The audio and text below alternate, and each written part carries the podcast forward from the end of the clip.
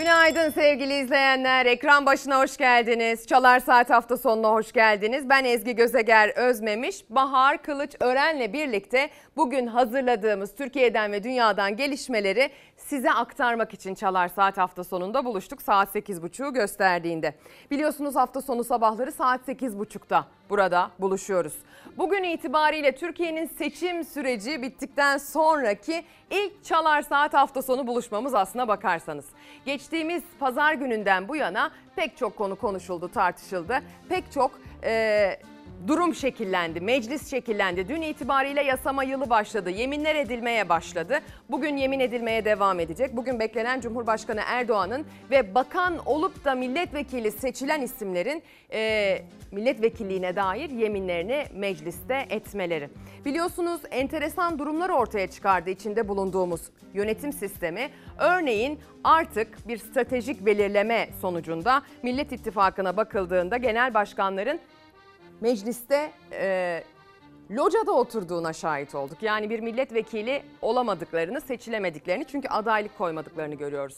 Cumhur İttifakı cephesine bakıldığında ise ittifakın bileşenlerinin neredeyse tamamı milletvekili olarak aslında seçilmiş birer kişi olarak orada yer alacaklar. Büyük Birlik Partisi hariç. Bunun haricinde enteresan bir takım dağılımlar da var. Mecliste kimin olduğuyla ilgili Türkiye Büyük Millet Meclisi'nin bu özellikle Cumhuriyet'in 100. E, yılında nasıl şekillendiği ile ilgili büyük tartışmalar var. Bu hafta çok tartıştığımız konu başlıklarından bir tanesiydi.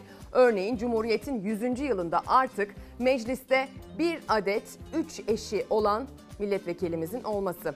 Ali Bey Konya e, Yeniden Refah Partisi milletvekili 3 eşli bir e, erkek bir siyasetçi ve geçmişte verdiği bir röportajda dördüncü eşinin olmasıyla ilgili de aslında e, bu fikre açık olduğuna dair mesajlar, sinyaller vermiş bir kişi. Bu mesela önemli. Hüdapar biliyorsunuz geçmişinden bugüne e, tartışmalı bir siyasi parti. Kiminle yakın olduğuna bakılarak Hizbullah'a yakın olması yönünden eleştiriliyor Hüdapar. Dört Hüdaparlı milletvekili de dün yeminlerini ettiler biliyorsunuz. Yemin edecekler mi etmeyecekler mi? İşte Türk bayrağı mı Türkiye bayrağı mı? Yeminin içerisindeki Türklük vurgusuyla ilgili sorunları olduklarını e, olduğunu dile getirmişlerdi. Bu önemli bir gelişmeydi. E, yeniden Refah Partisi'nde bir tane zaten üç eşli milletvekili varken aslına bakarsanız genel başkan da yasama yılının açıldığı gün Bismillah akşamında 6284 ile ilgili e, endişeleri olduğunu söyledi. Değiştirilmesi gerek bu bir ayet değil şeklinde konuştu. Bunun yanı sıra kadın cinayetlerini engelleyeceğiz platformu Mayıs ayında 40 kadının şüpheli şekilde öldürüldüğüne dair bir bilgi yayımladı.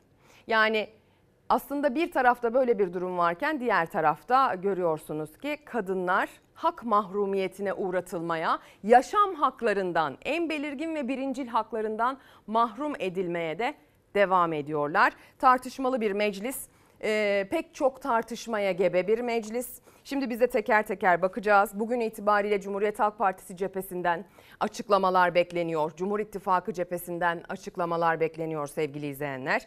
Hepsini teker teker aktaracağız ama yağmurlu bir sabaha uyandık İstanbul'da. Kuvvetli sağanak yağışların da devam ettiği bir süreçteyiz aslında yurdun pek çok noktasında.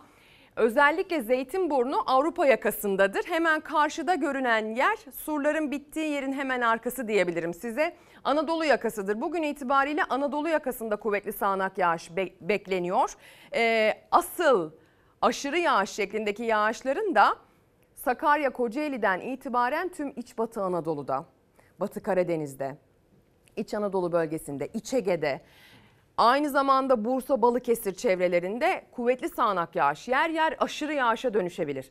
Lütfen çok tek, e, tedbirli olun. Başkent Ankara olağanüstü bir meteorolojik hafta geride bıraktı. Bugün itibariyle başkent Ankara ile ilgili de risklerin sürdüğünü bir kez daha hatırlatmak isterim. Siz siz olun kuvvetli sağanak yağışa karşı tedbirinizi almayı unutmayın bugün bu bölgelerde. Eskişehir'e bakacağız şimdi. Ee, başka adresler de var uğrayacağımız. Kuvvetli sağanak yağışın etkili olduğu yerlere bir bakalım. Bugüne dair uyarıları daha detaylı sıralayalım. Ev göçtü la. Burası da gitti. Oo bahçeye girdi hepsi. Dede bahçeyi aldı götürdüler. Bak hala göçüyor bak.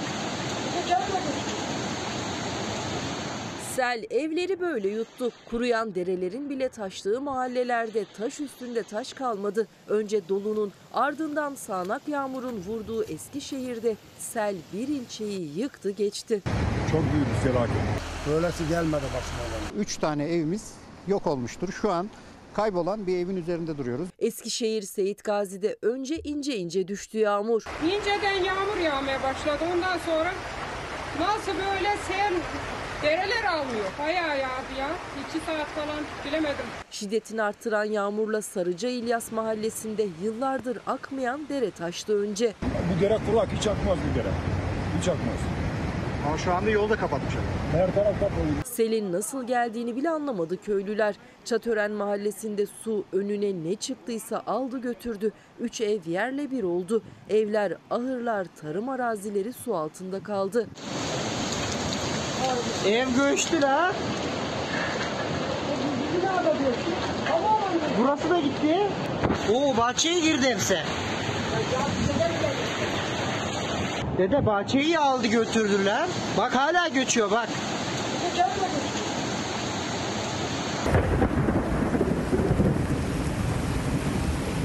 İzmir'de de öğle saatlerinde başlayan gök gürültülü sağanak yağmur sokaklardan sel olup aktı. Tarihi Kemeraltı Çarşısı sular altında kaldı. Bornova'da bir okulun bahçesi suyla doldu. Araçlar yollarda mahsur kaldı. Burası da kuvvetli sağanakla birlikte selin vurduğu Denizli. Allah'ım sen affet. Allah'ım sen affet ya Rabbim. Buraya geldiğimde bir baktım. İnekleri sağmak için tam yem süt makinesini koyarken ben hayatımda böyle görmedim. Bana bir baktım arkamı döndüm su geliyor.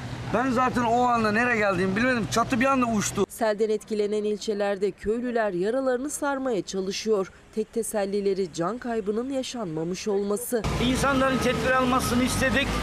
Allah'a şükür insanlara can kaybımız olmadı. Çorum'da sağanak ve dolu nedeniyle 245 ev ve iş yerinin bodrum katını su bastı. Afyonkarahisar'da aşırı yağış nedeniyle yayla yolu çöktü. Siirt Tillo'da etkili olan dolu yağışı yeşil altın olarak tabir edilen fıstık bahçelerine büyük zarar verdi. 50 yaşındayım böyle bir hasar görmedim. Bugün ve yarın yurdun büyük bölümünde sağanak yağış etkili olmaya devam edecek. Özellikle yurdun batısı için sarı alarm verdi meteoroloji.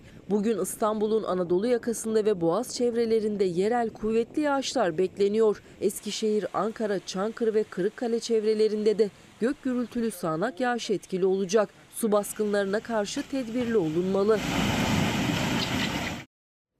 Oraj riski var efendim. Yani kuvvetli sağanak yağışla birlikte üzerimizde taban ve tavanı arasındaki kalınlığın çok yüksek olduğunu ölçtüğümüz bir takım bulutlar hem fırtınaya sebep olacak hem kuvvetli sağanak yağışa sebep olacak hem de bölgesel dolu riski getirecekler. Bu riskler nereye geliyor? Sabah saatleri itibariyle İstanbul'un Anadolu yakasında da bu kuvvetli sağanak yağış riski var.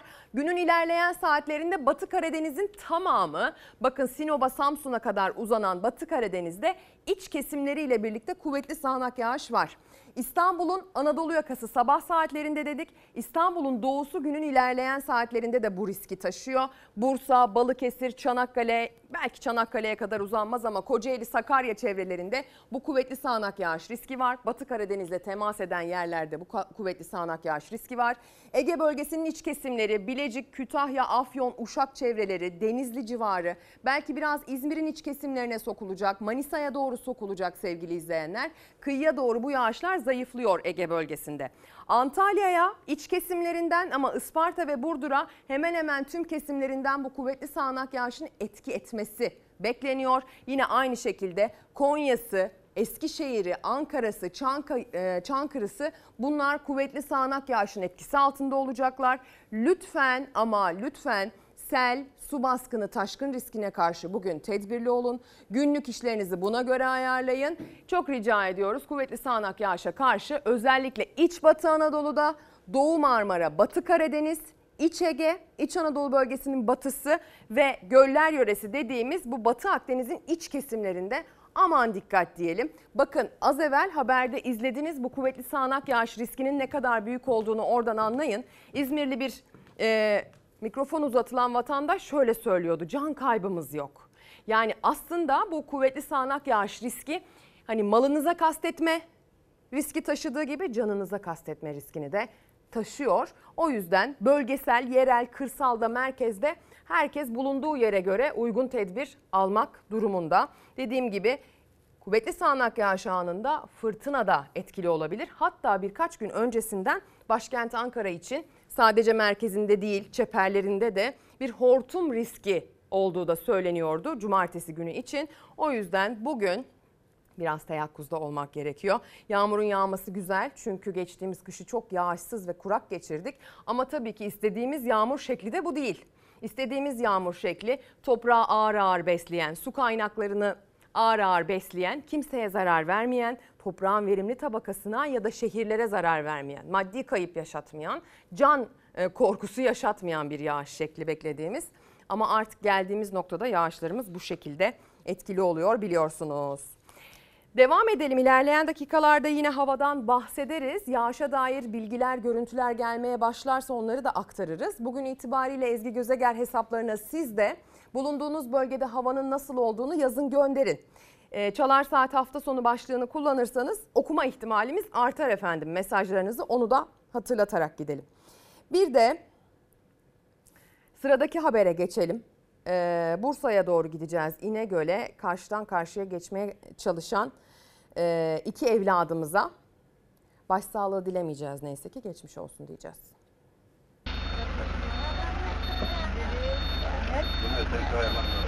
Aniden yola fırladılar, koşarak karşıya geçmek istediler. Ama özel halk otobüsünün şoförü onları son anda fark etti. Kazanın önüne geçemedi. İki öğrencinin ölümden döndüğü anlar otobüsün kamerasına böyle yansıdı.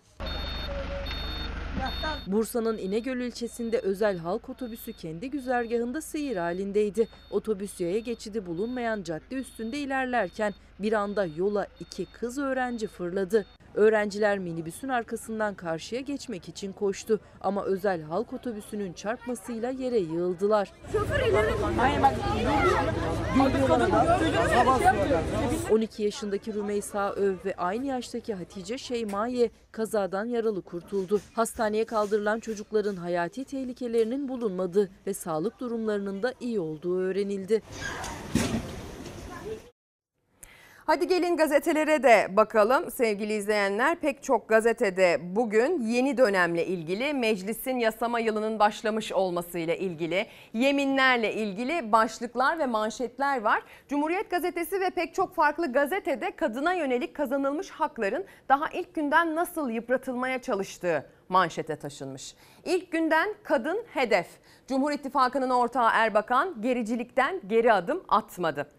Şiddet için kanıt istedi. Meclisin yeni yasama yılı kadını şiddete karşı koruyan 6284 ile ilgili tartışmalarla başladı. İstanbul Sözleşmesi'nden tek imza ile çıkan iktidarın ortağı yeniden Refah Partisi lideri Erbakan yasanın değişmesini istedi. Erbakan kadına yönelik ekonomik ve psikolojik şiddet içinde kanıt gerektiğini savundu. Şimdi bu kadın beyanı esastır şeklinde e, kullandığımız bir kalıp var. Bir grup ne demek kadın beyanı esastır bu çok suistimale açık bir şey şeklinde saldırıyor aslına bakarsanız bu duruma. Gelişmiş bütün ülkelerde kadın beyanı esastır. Kadının beyanının esas olmasından kim neden korkuyor?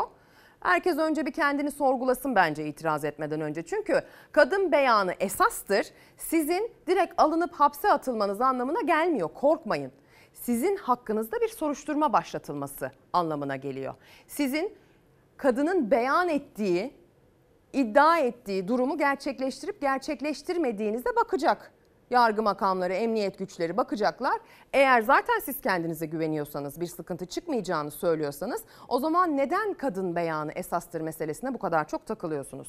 İstanbul Sözleşmesi geçtiğimiz haftalarda biliyorsunuz Avrupa ülkeleri tarafından artık tam olarak kabul edilip yürürlüğe girdi ve Avrupa Birliği dedi ki eğer Türkiye Avrupa Birliği'ne girmeye aday bir ülke ise o zaman onun da İstanbul Sözleşmesi'nin yeniden tarafı olması lazım dedi. 6284 denilen yasa İstanbul Sözleşmesi'nin Türkiye'deki yasalara aslında uyumluluğunu sağlayan bir yasa ve 6284 zaten hali hazırda uygulanan, hali hazırda uygulamaya konan bir yasa değil, pek çok yasamız gibi. Yani 6284'ü elimizden almak size sembolik bir zafer kazandıracak. Sonra sıraya belki de başka kanunları koyacaksınız. Medeni kanuna belki sıra gelecek. Ama Türkiye'de bu haklar kadınların çok çetin mücadeleleriyle kazanılmış haklar. Türkiye'de hala kadınlar şüpheli şekilde can veriyorlar. Türkiye'de hala kadınlar sokakta yürürken korkuyorlar. Türkiye Büyük Millet Meclisi'ne 3 eşi olan bir vekili sokmuş olabilirsiniz.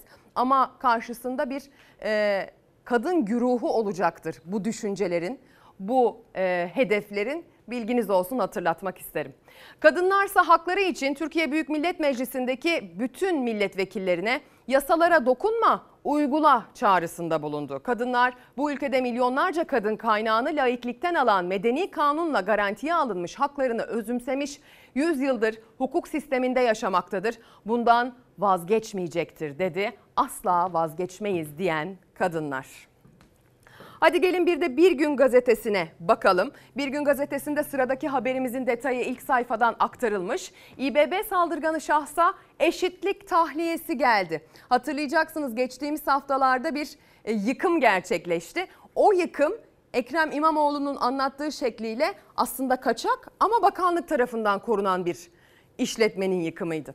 İstanbul Üsküdar'da İBB çalışanlarına saldırdığı için tutuklanan Cemil Çakıroğlu tahliye edildi. Mahkeme saldırıyı gerçekleştirenlerden Fethi Aydın'ın serbest bırakıldığını belirterek Çakıroğlu'nun tutuklu kalmasının eşitlik ilkesine aykırı olduğunu öne sürdü. Biliyorsunuz eşitlik, denklik, adalet çok önemli bunlar bizim ülkemiz için. O yüzden eşitlik ilkesine aykırı olduğu için Üsküdar'daki o kaçak kafeyi yıkmak isterken saldırıya uğrayan İBB yöneticisinin e, failini salıvermişler. Üsküdar'da kaçak, kaçak kafeyi yıkmak isteyen İBB İmar Şube Müdürü Ramazan Gülten'in de aralarında olduğu ekip hafta başında uğradığı saldırıda yaralanmıştı.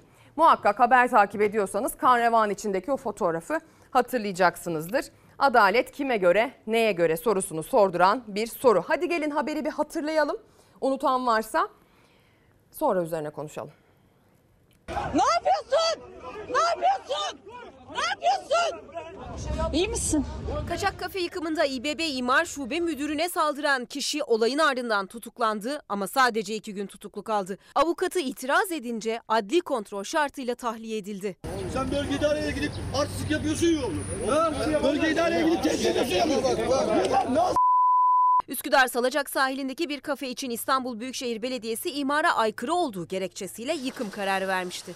Geçtiğimiz salı günü İBB İmar Şube Müdürü Ramazan Gülten ve belediye ekipleri yıkım kararını uygulamaya gitti. Ancak kafe personeli tarafından saldırıya uğradılar. Üç çalışanın darp edildiği saldırıda Gülten yüzünden yaralandı. Gözaltına alınan iki kişiden biri serbest bırakılırken diğeri tutuklandı. Ramazan!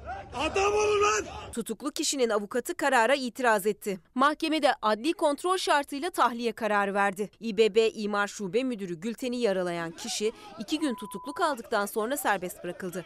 Mahkeme tahliye kararının gerekçesinde İBB çalışanlarına iki kişinin saldırdığını, birinin serbest bırakılması nedeniyle tutuklanan kişinin de serbest kalabileceğini ifade etti. Söylediğim gibi yani bizde böyle durumlar çok önemlidir biliyorsunuz. Adil ve adaletli davranmak konusunda çok hassastır. Hem bizi yönetenler hem bizi yargılayanlar. O yüzden böyle olmuştur diye tahmin ediyorum ben de. Şimdi ilerleyen dakikalarda çiftçiden bahsedeceğiz, esnaftan bahsedeceğiz.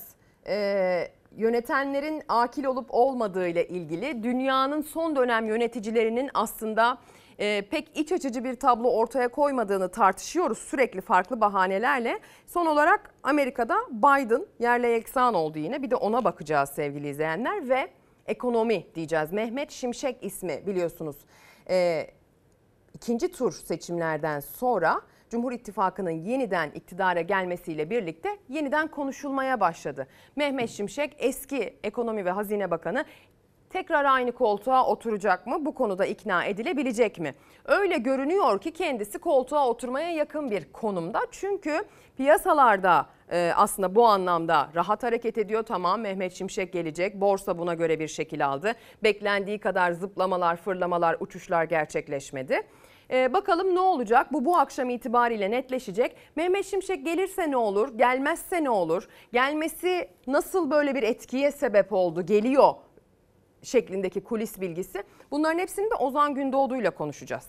Ama isterseniz önce Manavgat'a doğru gidelim. Deniz kaplumbağaları, Akdeniz fokları ve kum zambakları koruma ve yaşatma derneğine ait eğitim materyallerinin yıkımı sırasında iddiaya göre kuş yuvalarıyla kum zambakları zarar gördü. Ee, ve buna karşı bir tepki var. Manavgat Belediyesi iddiaları reddediyor. Ee, biliyorsunuz buna zarar vermenin ciddi para cezası var. Kum zambaklarıdır işte bu nadide canlılar olsun. Bir izleyelim tartışmayı. Emeklerimiz, bütün emeklerimiz. Gözyaşları içinde görüntüledi belediyenin yıkım çalışmasını. İddiaya göre sadece tabelalar değil, kuş yuvalarının bulunduğu direkler de yıkıldı o çalışmada. Kuşlar telef oldu, kum zambakları zarar gördü. Yavrular tamamen öldüler. Yok oldular. Sadece kuş yuvalarıydı onlar. Hiç kimseye zararları yoktu. Yıkımla birlikte kum zambakları da yok edilmiştir. Kum zambakları endemik bir bitki olmasıyla birlikte koruma kapsamındadır. Ekskavatorla gelinerek bu yıkım gerçekleşmiştir. Antalya'nın Manavgat ilçesinde deniz kaplumbağaları, Akdeniz fokları ve kum zambakları koruma ve yaşatma derneğine ait eğitim materyalleri için yıkım kararı çıkarıldı. Gece kondu kanunu gerekçe gösterildi. Orman yangınlarını unutturmamak için kullandığımız ağaç görseli, daha sonra kuş yuvaları çocukların tek tek elleriyle kurdukları, boyadıkları, korudukları kuş yuvaları bunların hepsi yok edilmiştir. Manavgat Belediyesi yıkım ekibi iş makineleriyle gelip çalışmaya başladı ama o sahilde sadece eğitim tabelaları yoktu. Dekafok Derneği alana kum zambakları dikmişti. Kuşlar içinde direklere yuvalar kurmuştu. Anne kuşlar hiç bu kadar çok çığlık atmamıştı. Sabahtan beri burası yıkım olduğundan beri çığlıklarla dolu. Gece kondu kapsamında olmamalı. Onlar sadece bir direğin üstünde yuvalardı. Bakın bu da öldü. Birçoğu öldü bu şekilde. İddiaya göre yıkımda işte o kum zambakları ve kuş yuvaları da zarar gördü. Yavru kuşlar yuvalarında telef oldu. Dekafok Başkanı Seher Akyol yaşanan talana böyle tepki gösterdi. Emeklerimiz, bütün emeklerimiz.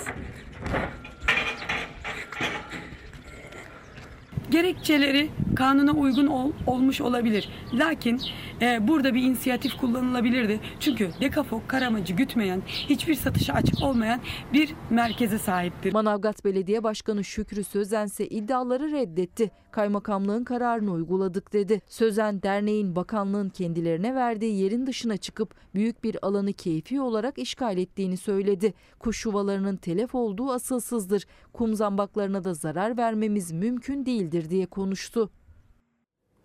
Şimdi biraz da depremden bahsedeceğiz. Mesajlarınız gelmeye başlıyor. Ee, Emine Karataş Twitter'dan demiş ki Refah Partili milletvekilinin 3 eşi yok. Bir eşi 2 metresi var diyor. Metres kelimesini tırnak içinde ben de size aktarıyorum sevgili izleyenler. Yani resmi bir nikah üçüyle birden yok meşrulaştırmayın demeye çalışıyor. Umarım yani meşrulaşmaz. Kiracı kaosu için iktidar ciddiyse 2017'de çıkarttıkları 10 yıllık kiracıları mazeretsiz çıkartın diyen kanun iptal edilsin. Aydın Deveci tarafından gönderilmiş. İki tarafında kiracısıyla ev sahibiyle mağdur olduğu çok nokta var. Aydın Deveci bir kiracı olarak böyle düşünüyor. Akşam yeni seçilen milletvekillerinin yemin törenine şöyle bir göz attım. Aklımda deli sorular. Acaba kaç tanesi ettiği yemine sadık kalacak diye çok merak ediyorum. Ben hiçbirisi diyorum. Siz kaç tanesi diyorsunuz diye sormuş. İhsan kullanıcı adıyla bir izleyicimiz. Aralarında ettiği yeminin farkında olan ve buna uygun davranacağını bildiğim isimler var. Ama bu sorunun cevabı için sanki biraz daha durup beklememiz gerekiyor. Karar gazetesini açalım. Bir detayı depremle ilgili bir rapor yayınlandı. Beton zayıf, işçilik kusurlu, zemin çürük diyor İTO ve İBB'nin deprem raporu. 6 Şubat'ta meydana gelen Kahramanmaraş depremlerine ilişkin İBB ve İTÜ, bakın başlıkta İTO'ydu şimdi İTÜ oldu. İBB ve İTÜ'nün ortak hazırladığı rapor kamuoyuna duyuruldu. Afet bölgelerindeki enkazın incelenmesinde elde edilen bulgular kayıpların göz göre göre geldiğini bir kez daha ortaya koydu. Binalarda kullanılan beton dayanıksızdı. Yapı stoğunun önemli bir kısmı eski yönetmeliğe dayanıyordu. İşçilik kusurları vardı. İnşaat yapılan zemin uygun değildi. Yasak olmasına rağmen düz demir kullanıldı. Nervürlü müydü İrfan Tomakin? O düz olmayan demirin adı böyle çıkıntıları olan. Neler öğrenmek zorunda kaldık. Hadi gelin o zaman Malatya'ya doğru gidelim. Malatya'daki depremzede esnafın yaşadığı şoka şahitlik edeceğiz.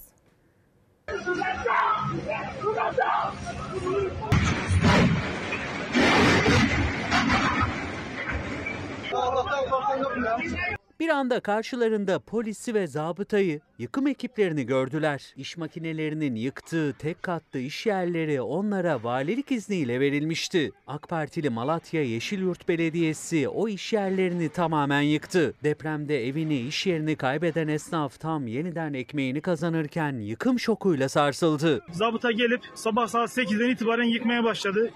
Malzememizi sökmeye de müsaade etmediler bizim. Belediyenin kepçeleri, kamyonlar geldi buradaki harfiyat burası komple bir dağ şeklindeydi. Orayı komple düzeltti, boşalttılar. Bize burayı tahsis ettiler. Dediler geçici olarak burada işleri yapabilirsiniz.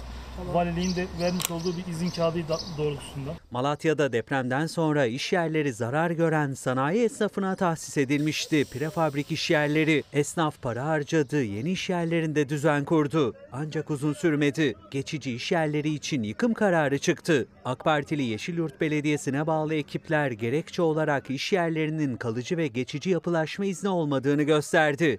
Ancak o yeri valilik tahsis etmişti esnafa. Bir yere satıldığını söylüyorlar belediye tarafından. Çabuk kuvveti şuraya dizdi.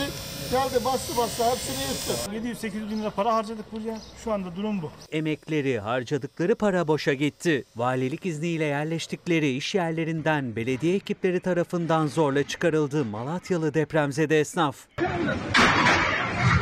İmar kirliliği oluşturan yapılar hususunda ilgili diğer kurumlarla yapılan yazışmalarda herhangi bir kalıcı veya geçici yapılaşmaya ilişkin izinlerin olmadığı anlaşıldığından doğrudan yıkım süreçleri için işlem tesis edilmiştir. Depremzede esnafın ekmek teknesi için imar kirliliği ifadesi kullanan belediye, CİMER'e de yoğun şikayetler geldiğinin altını çizdi. Esnafsa kimseye ulaşamamaktan dertli. İçeride yeni makinemiz de var şu anda. 350 milyar cumartesi günü geldi. Halen ambalajı da üzerinde. Hiç kimseye de ulaşamıyoruz. Ne Malatya milletvekillerine ne il başkanına. Hiç kimse yanımızda durmuyor. Bir izleyicimiz depremzede Kazım Karagöz e, kendi deyimiyle Acıyaman'dan gönderiyor mesajını. Değişen tek bir şey oldu Acıyaman'da AK Parti oyları arttı. Enkazlar daha toplanmadı. Bir şehrin toplanması en az 10 yıl alır. Adıyaman artık kendine gelmez. Yaşasın insanlık diye bir mesaj göndermiş izleyicimiz. Can Kaynar da günaydın Ezgi Hanım. Bugün Dünya Bisiklet Günü. Yakıt yakmıyor, yağ yakmıyor. Herkes bisiklete binsin. Herkes de bizlere trafikte saygı göstersin diyor. Devam edelim haberimizle. Az evvel de sözünü e, vermiştim, bahsini etmiştim. Joe Biden'ın düşüşüne şahitlik edeceğiz. Belki de dünya liderinin tamamına bakıldığında ortaya çıkan tabloyu da düşünmek lazım bu haberi izlerken.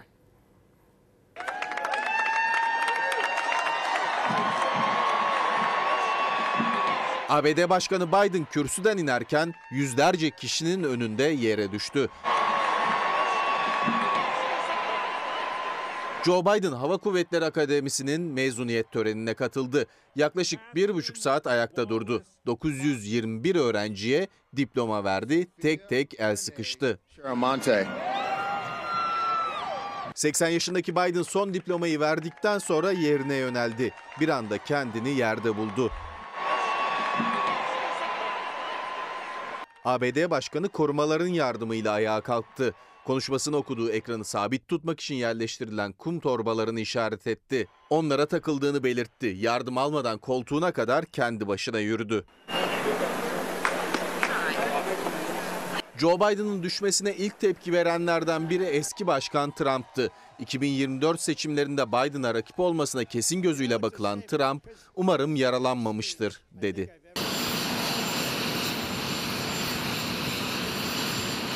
Daha önce de benzer düşüşler yaşayan 80 yaşındaki ABD Başkanı Biden ikinci dönem için aday olmaya hazırlanıyor. Amerikan seçmenlerinin büyük bölümü ilerlemiş yaşı nedeniyle bu durumdan endişeli. Önemli bir detay bir sonraki seçimde tekrar aday olmayı düşünüyor kendisi. Başka da sözüm yok Hakim Bey. Devam ediyoruz. Bugün Karar Gazetesi'nin manşetini okumadık. Karar Gazetesi'nin manşetini okuyalım ve sonrasında o habere gidelim. Bahsetmiştik az önce. Biliyorsunuz Mehmet Şimşek'in yeniden eski bakanlık koltuğuna oturması ihtimali oldukça yüksek. Piyasanın gözü onda manşetiyle çıkmış karar. 28 Mayıs'ın ardından en acil dosya olan ekonomide izlenecek yol bundan sonraki gidişat için belirleyici hale geldi. Piyasaya piyasayla uyumlu politikalara yakın görülen Mehmet Şimşek'in ekonominin dümenine geçeceği beklentisi ise olumlu hava estirdi. Kredi kullanacak iş insanın insanından bankalara, yabancı yatırımcılara kadar her kesim akılcı politikalarla ekonomiye can suyu verilir mi beklentisi içinde diyor. İlgili haberimizi izleyeceğiz. Bu piyasalar bilgiyi neden bu şekilde satın aldı? Sonrasında onu sorgulayacağız. Merkez Bankası'nın faizi arttırması geç de olsa doğrusu işte. Ben vatandaşımı faize ezdirmeyeceğim. Çünkü faiz sebep, enflasyon neticedir. Bu da benim tezimdir. Görevde olduğu dönemde Merkez Bankası'nın faiz artırımını, bağımsızlığını, sıkı para politikasını savunan Mehmet Şimşek'in düşük faiz enflasyonu da düşürür diyen Erdoğan'ın kabinesinde Hazine ve Maliye Bakanı olarak görev alacağı kesin gibi. Ama bağımsız bir ekonomi yönetimi sürdürebilecek mi sorusu önemli. Bir anda 3 puan, arkadan 1,5 puan da. Şimdi bazıları diyor ki tabii ya başkanım işte tam böyle seçim arefesinde bunları kullanmayın, bunları konuşmayın. Neyi konuşmayacağım? Parasal sıkılaştırma ile birlikte, faizlerdeki yükselişle birlikte liraya destek var. Siz bu kardeşinize yetkiyi verin. Ha, ondan sonra bu faizle, şunla, bunla nasıl uğraşılır göreceğiz. 2018 seçimi öncesi faiz konusunda karşı karşıya geldiği Mehmet Şimşek'e kabinede yer vermemişti Erdoğan. Yerine Berat Albayrak geldi. Merkez Bankası'nın bağımsızlığı da ikili arasındaki bir başka ayrışma maddesi. Merkez Bankası'nın bağımsızlığı o önemlidir. Merkez Bankası bağımsız değilken yüksek enflasyon, yüksek faiz. Önceki Merkez Bankası'nı görevden aldık çünkü laf dinlemiyordu. Yeni arkadaşımızla yola devam ettik ve dedik ki bak böyle böyle faiz oranlarını düşüreceğiz. Liradaki değer kaybı enflasyonda en önemli belirleyicidir. Enflasyon Türkiye'nin karşı karşıya olduğu en büyük sorunlardan bir tanesidir. Ve enflasyonu aşağı çekmenin yolu da reformdur. Türkiye'nin ekonomisinin sorumlusu benim ben. Ben hesap uzmanı değilim. Ekonomistim. Mehmet Şimşek'in faiz artırımı ve Merkez Bankası bağımsızlığı için garanti aldığı yönünde bilgiler var. Ama bu Cumhurbaşkanı Erdoğan'ın faiz sebep enflasyon sonuç tezinden dönüşü demek. Türkiye ekonomi modelinden vazgeçişi. 2019 yılında Erdoğan'ın Mehmet Şimşek için kurduğu cümleleri de muhalefet yeniden gündeme getirdi. Malum zat başbakan olunca bu tahsisi şehir üniversitesine mülkiyet devrine dönüştürmüştür. Peki yanında kim var? O da Sayın Babacan var. Onun da imzası var bu işin altında. Başka kim var? Mehmet Şimşek var. Halk Bankası'nın adeta bir dolandırılması söz konusu. Benden fazla bir şey beklemeyin. Sadece biraz bir görüntü verin, biraz koşacağım. Ondan sonra da bir ara çıkarım. Mehmet Şimşek ekonominin direksiyonuna geçerse hedeflerini ne kadar uygulayabilecek zaman gösterecek. Mehmet Şimşek ismi yüzleri güldürdü piyasalarda galiba. Öyle mi Ozan Gündoğdu? Evet benim de son röportajda benim de yüzüm güldü. Günaydın hoş geldin. Günaydın hoş bulduk. Nasılsın? İyi nasıl olayım sen nasılsın? İyiyim ben de. İyi. Bu Mehmet Şimşek için kemer sıktıran bakan başlığı atmış bugün bir gazete. Evet, memuru, korkusuz. asgari ücretlisi, emeklisi ona göre kendine hazırlasın minvalinde aslında bir yorumla bugün manşetten vermiş durumu. Sen nasıl yorumluyorsun? Ya Mehmet Şimşek'in siyasi kariyer açısından, kariyer açısından zor bir karar. Çünkü an itibariyle bir e, ekonomik kriz algısı yok. E, Şubat ayından Mayıs ayına kadar piyasada çok ciddi bir seçim ekonomisi uygulandı ve tüketici güven endeksi 80'in altından 90'ın üzerine çıktı. Yani şu anda Türk halkı ya keyfimiz yerinde. İnşallah memura da 22 bin lira olur. Asgari ücret de 10 bin liranın üzerine çıkar Temmuz ayında. Bakalım fena değiliz. Emekli kademelendirilir. Emekli kademelendirilir. Öyle şeyler var. Yani böyle bir şey sorunuyla karşı karşıya değil halkımız. Yani böyle bir açlık sorunuyla karşı, işsizlik sorunuyla karşı karşıya değil. Can sıkan, stres arttıran bir enflasyon sorunu var. Lan günden güne fiyatlar sürekli artıyor. Gözümüz dolar kurunda o bir stres kaynağı ama ekonomik kriz algısı yok. Bu TÜİK'in tüketici güven endeksinden çıkarttığım sonuç.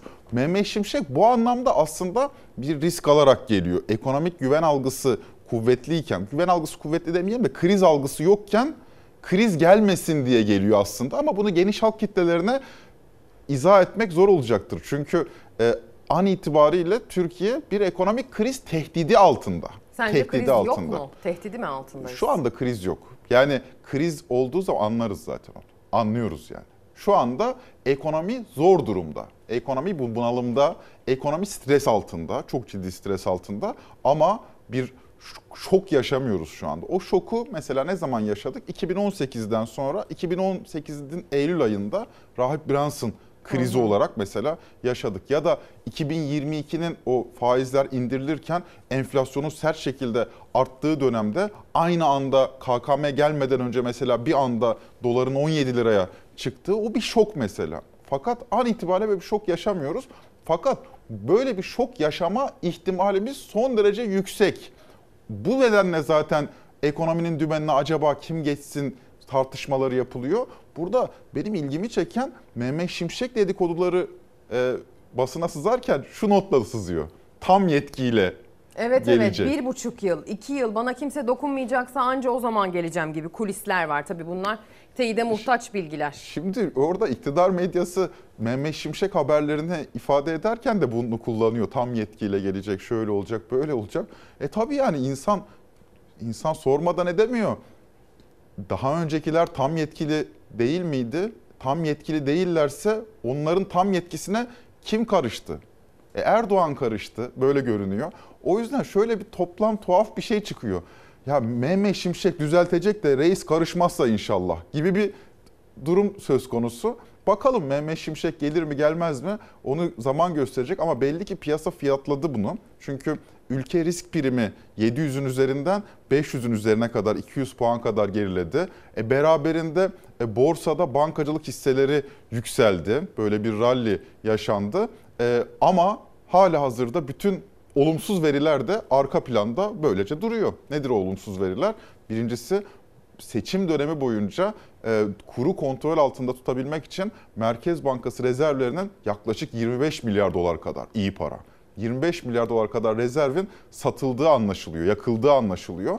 An itibariyle 180 milyar dolar kadar Merkez Bankası'nın borcu varken 120 milyar dolar kadar varlığı var. Yani net rezervi eksi 60 milyar dolar kadar. Normalde ne kadar olması gerekir? Bu işin normali nedir? Bir ülkenin bir yıllık kısa vadeli borcu kadar senin red rezervin olması gerekir. O zaman sen bu finansal piyasaya baktığın zaman aa bu ülke sağlam bir finansal veriye sahip. Yani borçsuzluk diye bir şey söz konusu değil. Yani Türkiye'nin demin eksi 60 milyar dolar dediğim şeyin 203 milyar dolar olması Yani lazımdı. 263 milyar dolarcık eksiğimiz Evet, var. 260 bravo. 263 milyar dolarcık eksiğimiz var. olacak Buna karşı buna karşı başka veriler de var. Cari açık çok yüksek. Yani ihracatın sürekli arttığı anlatılıyor iktidar medyasında. Fakat bence de dezenformatif. İthalattan hiç bahsedilmiyor. Bahsedilmiyor. Neden? Çünkü ithalat dediğiniz şey ihracatı arttırmak için yapılıyor bizim memlekette ve ithalat yapmadığın zaman ihracat da yapamıyorsun. İkisi arasındaki fark ilk 5 ay için 56 milyar dolar. Bu Cumhuriyet rekoruna doğru gittiğimizi gösteriyor. Yani daha önce bu kadar yüksek bir dış açıkla maruz kalmamıştık. Şimdi dış açık var. Cari açık var. Rezervler sıkıntılı. E bütçeye bakalım. Bütçede de depremden sonra delik deşik olan başka bir tablo var. Yani bir yerden bizim Verilmiş sözler var. verilmiş sözler var. Şimdi o devam edecek. Dolayısıyla Mehmet Şimşek'in önünde iki yol var. İki yol var. Bunlardan bir tanesi ya Korkusuz Gazetesi'nin dediği gibi sert bir kemer sıkma. Sert bir kemer sıkma. Ekonomiyi soğutma, durgunluk yaratma, biraz küçülme, resesyon. Bunun anlamı nedir? Enflasyonu demin Mehmet Bey'in söylediği eğer hala aynı fikirdeyse Türkiye'nin en önemli sorunu enflasyondur diyorsa o aşamada artık istihdamın azaldığı, işsizliğin arttığı, önümüzdeki aylarda işsizlik haberlerinin yoğun yaşayacağımız bir tabloyla karşılaşabiliriz. Mehmet Şimşek'in birinci yolu bu.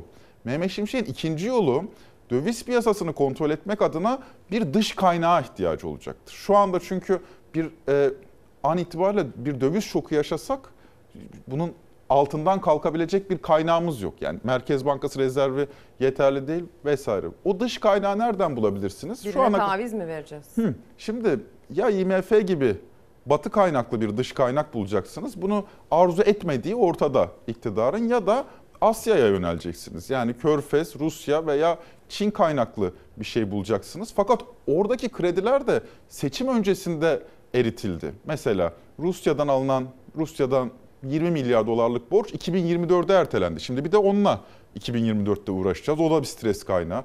E Körfez'den para getirildiğini zaten Sayın Erdoğan'ın kendisi Depolanıyor depolanıyor dedi. demişti. Orada bir sorun var.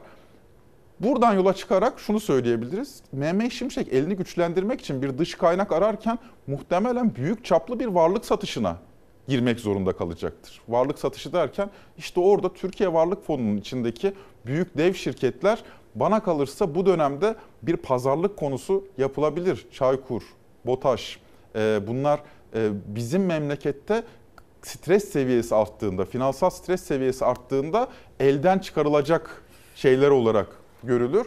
Ne yapacağını izleyeceğiz ama e, hala benim vurgulama ihtiyacı duyduğum şey tam yetkiyle gelmesi. Demek ki bizim sistemimizde bir arıza var diyorum. Yani bir ekonomi e, yöneticisi onu vurgulattırıyor. Tam bak bana karışma ama gözünü seveyim bana karışma diye. Öyle bir şey mümkün mü sence bu saatten sonra? Öyle bir şey mümkün değil bu saatten sonra. E, bence dediğin çok doğru. Yani e, Gitgide merkezileşen, dozu gitgide artan bir söylem var çünkü orada yani e, Merkez Bankası Başkanı'nı aldık söz dinlemiyordu. Ne bileyim ya bu ve buna benzer ve dediğim gibi hep böyle üzerine koyarak giden bir süreç. Bu, bu noktada şimdi ekonomiyi uzaktan takip edenlerin hani şey yapması gereken, empati yapması gereken şey o. Ekonomi yönetiminin güçlü kurumları olursa yani siyasi vesayet altında olmayan, bir telefonla karar değiştirmeyen güçlü kurumlar olursa mesela SPK, mesela BDDK, mesela Merkez Bankası. Bu kurumlar mümkün olduğunca bağımsız olursa ekonomik aktörlerde şöyle bir gelişme oluyor. BDDK başkanının söyledikleri, SPK başkanının veya Merkez Bankası başkanının söylediklerini ciddiye alıyor ve ona göre yatırım kararı alıyor. Şimdi ama mevcut tabloda öyle değil. Mevcut tabloda ben yıl sonunda bir yatırım kararı alacağım. Merkez Bankası Başkanı'nın da yaptığı bir açıklamayı referans aldım. Fakat Merkez Bankası Başkanı bir ay sonra görevden alınabilir veya 3 gün sonra tam tersi açıklama veya yapabilir. 3 gün sonra tam tersi açıklama yapabilir. Döviz kuruna nasıl bir yol haritası izleneceğine ilişkin hiçbir elimde veri yok. Çünkü BDDK'nın dediğini ciddiye alabilecek durumda değilim. Çünkü politikalar 3 ayda bir değişebiliyor. E, bu ortamda evvela güveni tesis etmesi gerekiyor. Gelen Süreçlerin ekonomi yönetimine. Orada da güveni tesis ederken bana güvenin. Bakın ben bunları bunları bunları yapacağım dedikten sonra ya sana niye güvenelim? E seni buraya getiren kişi zaten Cumhurbaşkanı'nın kendisi. Asıl Cumhurbaşkanı'na güvenmemiz lazım. Ama orada da e, Cumhurbaşkanı'nın son 5 yıldaki karnesi e, tuhaf. Berat Albayrak'la başlamıştık son 5 yıl hatırlarsın. Sonra Lütfü Elvan'a döndük. Yani heterodoks başladık, ortodoks devam ettik. Sonra Lütfü Elvan bir grup toplantısında azar yedi. Yani ben, benle bu yolda değilseniz gidin vesaire şeklinde faizle ilişkin. E, Lütfü Elvan gitti Naci Abal'la beraber. E sonra yerine Nurettin Nebati geldi. E şimdi Nurettin Nebati gidiyor. Şimdi Lütfü Elvan ekibi yeniden geliyor. Bu bana kalırsa yani bir yıllık, bir buçuk yıllık bir dönem gibi düşünüyorum. Bu esnada ekonomiyi soğutup e, hani inşallah yanılırım da ekonomiyi soğuturken ortaya çıkacak şikayeti de Mehmet Şimşek'in sırtına yıkıp hadi kardeşim sana yol göründü. Şimdi biz heterodoks politikalara devam edelim deyip Nurettin Nas Nebati benzi tabii nas var diyerek yani yaşamadığımız şey değil. 2018 ile 2023 arasında yaşadığımıza benzer bir yeni yol haritasına giriyor aslında Türkiye. Aksini yaşarsak şaşıracağız. İTO Evet. açıkladı biliyorsun e, Haziran 1 itibariyle %56'lık enflasyonu İstanbul Evet. için. 5 Haziran'da da TÜİK Türkiye geneli için açıklayacak. Hala bu baz etkisi mi sürüyor? Baz etkisi sürmüyor. Baz etkisi artık geride kaldı Mart-Nisan ayıyla beraber.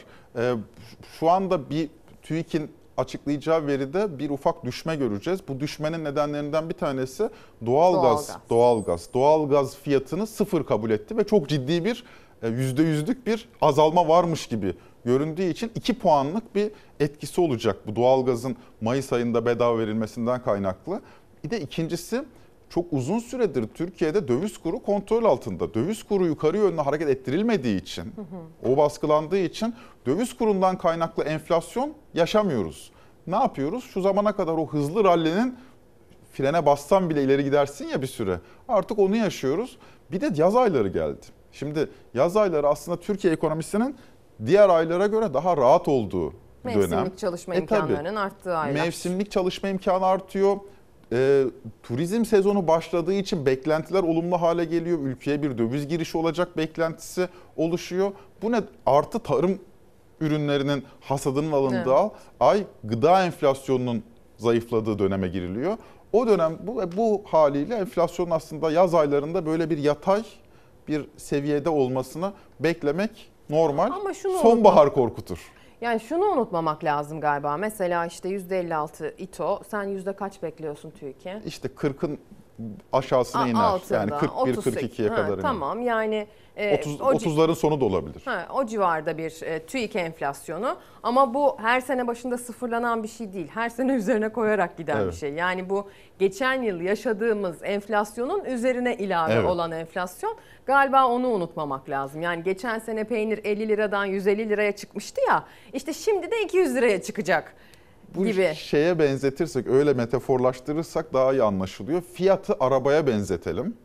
Enflasyonu da onun hızına benzetelim. Şimdi siz İleri geri vitese yıldırım. almıyorsunuz arabayı. Geri vitese almıyorsunuz. İleri vi- viteste gidiyorsunuz. Yani fiyatlar ileri viteste gidiyor. Ha 85 ile giderken frene basarsınız, 45'e düşürürsünüz Ama ama, hala gider. ileri gidiyorsunuz. Yükseliş Onun sürer. tersi yani enflasyon hızının düşmesi enflasyon bitti anlamına gelmez. Enflasyonun tersi yani fiyatların düşmesi deflasyondur. Deflasyon. Onu da Mehmet Şimşek kemer sıkma politikasıyla yaparsa yapar. Fiyat niye düşer? Bizim ülkemizde hiç böyle bir şey oldu mu? Oldu. Yani şeyden sonra 2019 seçimlerine giderken e, 2019 Fark edilmeyecek kadar fark oldu edilmeyecek kadar ki. oldu. Fa- Faizi sert şekilde arttırdılar. Piyasada talep zayıfladı. Talep zayıflayınca fiyatlar aşağı inmeye Bir başladı şeyin ama o da ucuzladığına şahit olan lütfen beri gelsin yazsın bana rica ama, ediyorum. ama o da işsizliğin artmasından kaynaklıydı. Şimdi bir şey niye ucuzlar? Mesela buzdolabı. Niye ucuzlar? Buzdolabı satıcısı o buzdolabını size satmak için sizi tahrik etmeye çalışır. Ya kardeşim bak 5 bin liraydı almıyorsun 4 bin lira hadi şimdi alacak mısın? Ne peki neden böyle bir davranış içine girer buzdolabı satıcısı? Çünkü sen almıyorsundur. Sende para yoktur. Sende onu alacak alım gücü yoktur. Satmak için seni tahrik etmek zorundadır. Neden böyle bir nasıl bir ortamda böyle bir şey olur? Sen işsiz kalmışsındır. Senin cebinde artık para yoktur. Yani deflasyon, fiyatların düşmesi aslında ekonomi Mecburiyet. soğuturken başımıza gelecek bir şeydir. Mehmet Şimşek'in de yapmayı planlayacağı şey ortodoks politika metni odur. Kemer sıkma vesaire. Faizleri arttırıp kredi mekanizmasını durdurup piyasaya pompalanan krediyi, piyasaya pompalanan parayı yavaşlatıp arz edenleri, mal satanları fiyatları indirmeye zorlayan bir şey olur. Ee, bu da işsizliğin artması anlamına gelir ama. Yani bu da bu süreçte acı reçete dedikleri şeyi halka Göze alınması içirmektir. gereken bir işsizlik Evet. artışı olacaktır Evet. eğer buna dönülürse. E buna dönülürse şimdi bu esnada bizim halkımız için bütün sosyal psikolojik araştırmalar da bunu ortaya koyuyor. Enflasyonun politik maliyeti işsizliğin politik maliyetinden daha az. Hmm. İnsanlar iş, enflasyona alışıyorlar sevgili Ezgi. Yani Ama işsizlik daha yakıcı. ama işsizlik o evi yakıyor. Yani ateş düştüğü yeri yakıyor.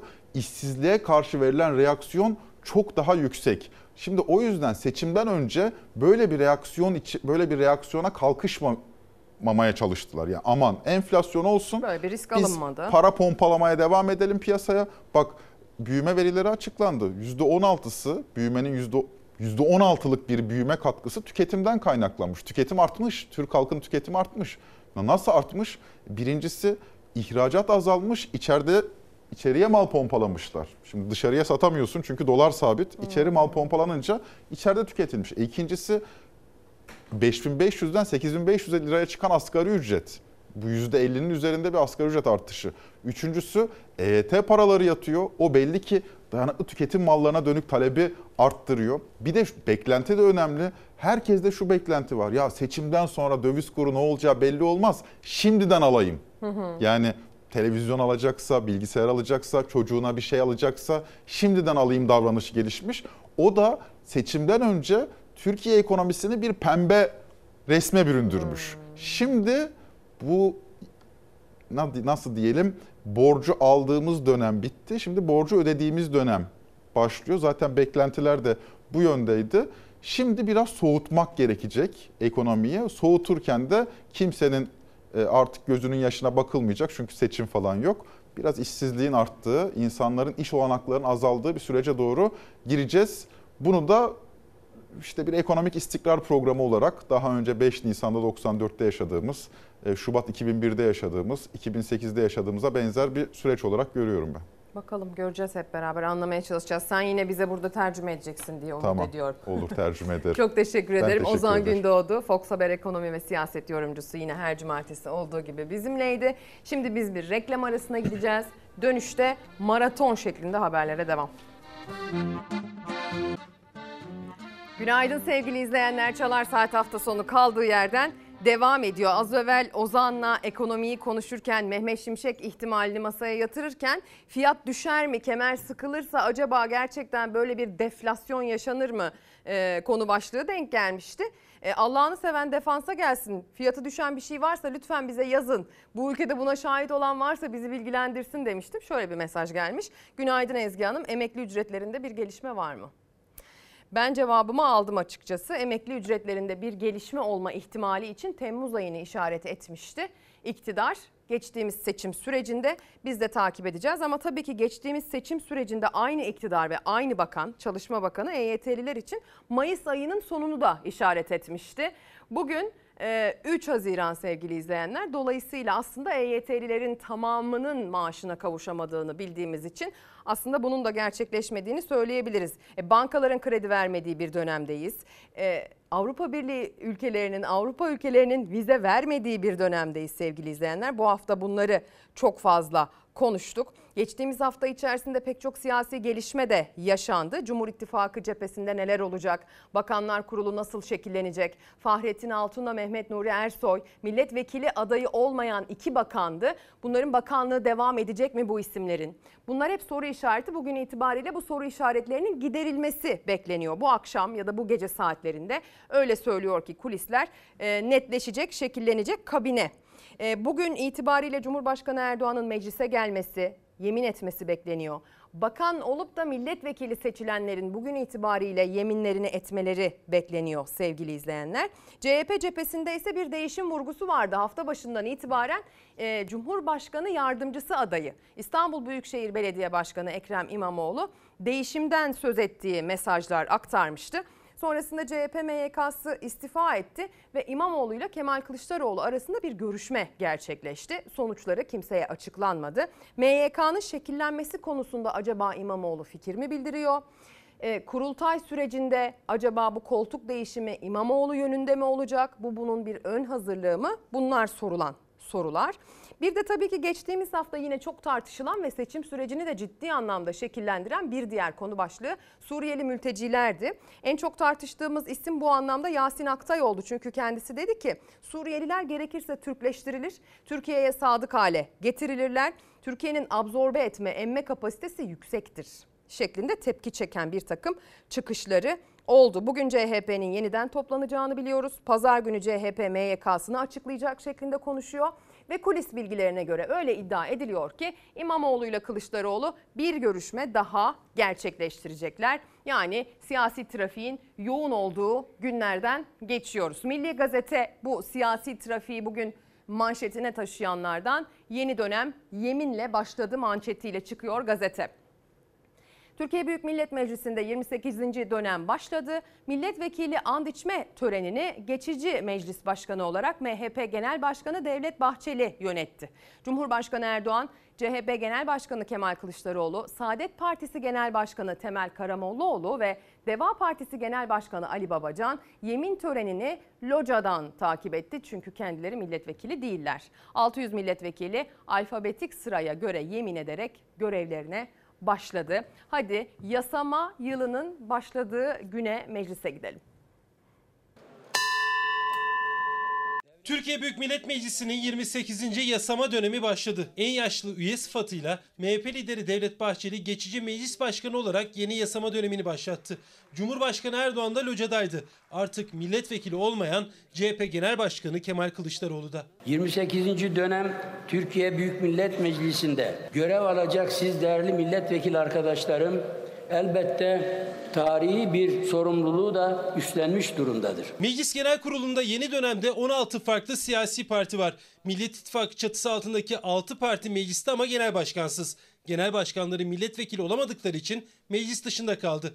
AK Parti 268, CHP 130, Yeşil Sol Parti 61, MHP 50, İyi Parti 44, Deva Partisi 15, Gelecek Partisi 10, Saadet Partisi 10, Yeniden Refah Partisi 5, Türkiye İşçi Partisi 4, Demokrat Parti 3 milletvekiliyle mecliste. 28. yasama dönemi başlıyor. Oturumu en yaşlı üye sıfatıyla MHP Genel Başkanı yapacak Cumhurbaşkanı Erdoğan locadan izleyecek ve bugünkü yemin töreninin ardından bir kez daha milletvekili olmadığı için CHP Genel Başkanı Kılıçdaroğlu'nun dokunulmazlığı kalkacak. Geçici meclis başkanı sıfatıyla Bahçeli Cumhurbaşkanı Erdoğan'ı resmi törenle karşıladı. Erdoğan genel kurul salonuna girdiğinde AK Parti sıraları ayaktaydı alkışlarla. Locada oturumu izleyen Kılıçdaroğlu ayağa kalkmadı.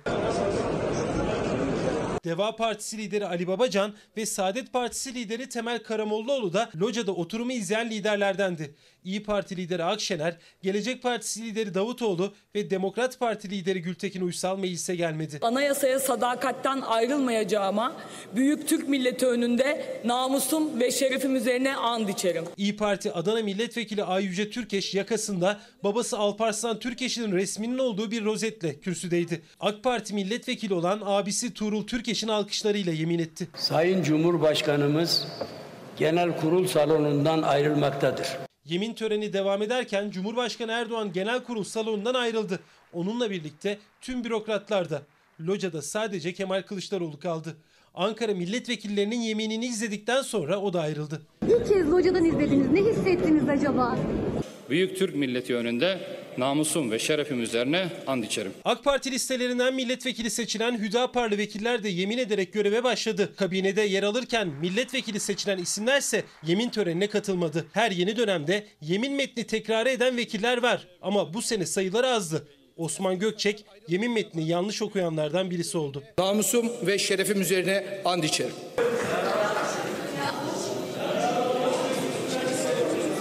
Tekrar okuyayım. Devletin varlığı ve bağımsızlığını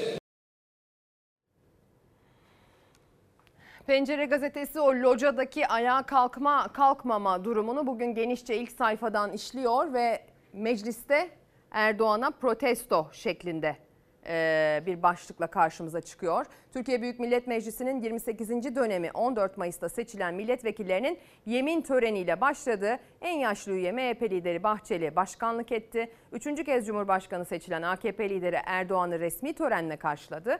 Erdoğan Genel Kurul'daki locaya geldiğinde AKP milletvekilleri ayakta alkışlarla karşılarken CHP, İyi Parti, Yeşil Sol Parti milletvekilleri ayağa kalkmadı. Erdoğan'ı protesto etti. Bakanların hepsi milletvekili olduğu için bakanların yeri de boş kaldı deniyor. Bir diğer detaya geçelim. Sözcü gazetesi dün yemin etmesi beklenen ancak mecliste olmayan bir ismi bugün manşete taşıyor. 599 vekil yemin etti. Yemin edip göreve başladı. Bir vekil yemin edemedi. Neden? Açılım öncesinde PKK'dan hapiste yatan Sabahat Tuncel vekil seçilince anında tahliye olmuştu. Ama Gezi'den tutuklu olan tipli vekil Can Atalay dün bırakılmadı. Meclis 28. yasama dönemine demokrasi ayıbıyla başladı. 14 Mayıs'ta seçilen 600 vekilden 599'u dün mecliste yemin etti. Sadece bir vekil edemedi. O da Türkiye İşçi Partisi'nden Hatay Milletvekili avukat Can Atalay'dı. Çünkü gezi olayları nedeniyle Silivri'de tutuklu bulunuyor dedi. Kendisinin posteri asıldı. Odasının girişine ismi asıldı. Hoş geldin yazısı asıldı ama kendisi yoktu. Can'ın şu anda tutsak edilmesi anayasaya aykırı. Hatay, Şerafettin Can Atalay. Şu anda halkın seçme hakkı, seçme özgürlüğü engellenmektedir. Şu anda seçilmiş bir milletvekilinin görevini yapması engellenmektedir. Avukatı mazbatasını aldı, Yargıtay'a verdi. Hatta milletvekili kaydı da yapıldı. Mecliste odası da hazır. Yemin töreninde ismi de okundu ama Hatay Milletvekili Can Atalay hala cezaevinde. Sadece Can Atalay'ın özgürlüğü engellenmemektedir. Açık ifade ediyoruz. Hatay halkının iradesi gasp edilmiştir. Hatay halkının sözünün Türkiye Büyük Millet Meclisi'ne taşınması engellenmiştir. Özgürlüğü elinden alındığı gibi şu an milletvekili yapma hakkı da elinden alınıyor. Bugün yemine katılamayacak, odası yukarıda boş duruyor. O yüzden de bizim için buruk bir başlangıç diyebiliriz. Tahliye başvurusu Yargıtay'da olan Can Atalay'ın meclisteki makam odası da hazırlandı ancak Can Atalay bugün mecliste yemin edemeyen tek milletvekili oldu. Seçilmiş bir milletvekilinin şu anda hapishanede değil parlamentoda olması gerekir. Türkiye İşçi Partisi 4 milletvekiliyle mecliste ama yasama yılı başlarken 3 vekil ve Can Atalay'ın avukatı vardı. Avukatı aracılığıyla milletvekili kaydı yapıldı Can Atalay'ın. Meclisteki odasının kapısına adı ve hoş geldiniz yazısı asıldı. Biz Can'ın mazbatasını geçen hafta Perşembe günü aslında aldık. Cuma günü yazılı bir e, dilekçeyle mazbatanın aslını da Yargıtay'a sunduk. Yargıtay savcılığında şu anda bekliyor Can'ın dosyası. Milletvekilliği kesinleşen ve mazbatasını alan Can Atalay'ın tutukluluk halinin devamı hukuka aykırı bir şekilde kişi hürriyeti ve güvenliği, seçilme ve siyasi faaliyette bulunma ve seçmenlerin temsil edilme haklarının ihlali anlamına gelmektedir. Türkiye Barolar Birliği ve Anayasa Mahkemesi'nin 2013 tarihli Mustafa Balbay kararını hatırlattı. Bir de anayasanın 83. maddesini. O madde seçimden önce veya sonra bir suç işlediği öne sürülen bir milletvekili meclisin kararı olmadıkça tutulamaz, sorguya çekilemez, tutuklanamaz ve yargılanamaz diyor. Hatay, Şerafettin Can Atalay. Çok ciddi bir oyla seçildi. Hatay halkının teveccühüyle şu an bir milletvekili ama Silivri zindanlarında esir tutulan bir milletvekilimiz var. Can Atalay, Somalı Ermenekli madencilerin avukatıdır. Aladağ'da tarikat yurdunda can verenlerin, Çorlu tren katliamında ölenlerin, Hendek havai fişek faciasında yaşamını yitiren işçilerin avukatıdır. Dün tutuklanması da bugün tahliye edilmemesi de tümüyle hukuka aykırıdır. Türkiye İşçi Partisi de Türkiye Barolar Birliği de Hatay Milletvekili Can Atalay'ın cezaevinde tutulması anayasaya aykırı diyor. Atalay hakkındaki tahliye kararı için gözler yargıda. Gezi tutuklusu Can Atalay mazbatası alınmış olmasına rağmen maalesef tutuklu olduğu için mecliste yer alamadı. Gezi demişken Gezi umut ışığıdır başlığını okuyalım bir gün gazetesinden.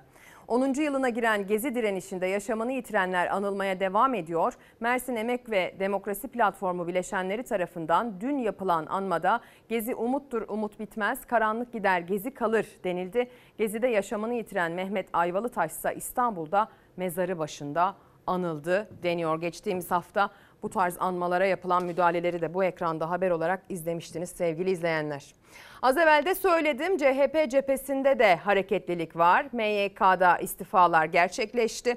İstifa eden isimlerin e, milletvekili olmamış isimlerin iktidar olursa e, Millet İttifakı bakanlık koltuklarında yerlerini alacak isimlerin de aslında dün kuliste olduğuna dair e, locadan yemin törenini izlediğine dair haberimizi de aktardık. En önemli gelişme, en e, ne olduğu merak edilen görüşme İmamoğlu ile Kılıçdaroğlu arasında gerçekleşti. İstanbul Büyükşehir Belediyesi Kılıçdaroğlu'nu ziyaret etti. Neler konuşuldu? Herkes çok merak ediyor ama aşağı yukarı tahmin de ediliyor. Bir haberi izleyelim, üzerine konuşalım. Güzel bir gün. Dün Ekrem Bey'le Teşekkür görüşmeniz ederim. nasıl çok geçti? Sağ olun, sağ olun, çok teşekkür ederim. Bir buçuk saatlik baş başa zirvede neler konuşuldu sorusuna yanıt vermedi Kemal Kılıçdaroğlu. Ekrem İmamoğlu da sessiz. O toplantıda genel başkan değişimi gündeme geldi mi? Yeni MYK'da kimlerin yer alacağı konuşuldu mu? İmamoğlu talepte bulundu mu? İki tarafta detay vermiyor. Samimi bir öz eleştiri yaparak, yaşadıklarımızdan ders alarak, eksikliklerimizi giderip yenilenerek mücadeleye güçlü bir şekilde devam edeceğiz. Önemli bir görüşme. Neler masada olacak? Hava yağmurlu. Genel güzel başkan bir gün değişimi olsun. Konuşacak mısınız? Masada var mı? Hep güzel şeyler konuştuk inşallah. Seçimin ardından değişim talebini en net ortaya koyan isimdi İmamoğlu. Kulislere göre Kılıçdaroğlu ile yaptığı zirvede yerel seçime kadar Kılıçdaroğlu'nun partinin başında olmasının süreç için olumlu olacağı konuşuldu. Yeni A takımında Merkez Yönetim Kurulu'nda İmamoğlu'na yakın isimler de olacak. Yeni oluşacak Merkez Yönetim Kurulu'nda bir görev almamakla birlikte Sayın Genel Başkanımız ve Cumhuriyet Halk Partisi'nin emekçileriyle eşit ve özgür bir Türkiye için için verdiğimiz mücadeleyi parti meclisi üyesi olarak sürdüreceğim. Selin Sayek Böke yeni MYK'da olmayacağını ilk açıklayan isim oldu. Kılıçdaroğlu yeni MYK üyelerini ve görevlerini pazar günü açıklayacak. Kurultay takviminin başlaması kararı da alındı. Normal bir takvime yayarsanız yine bir yıla kadar uzayabiliyor. Yerel seçimlerin arkasına kalabiliyor.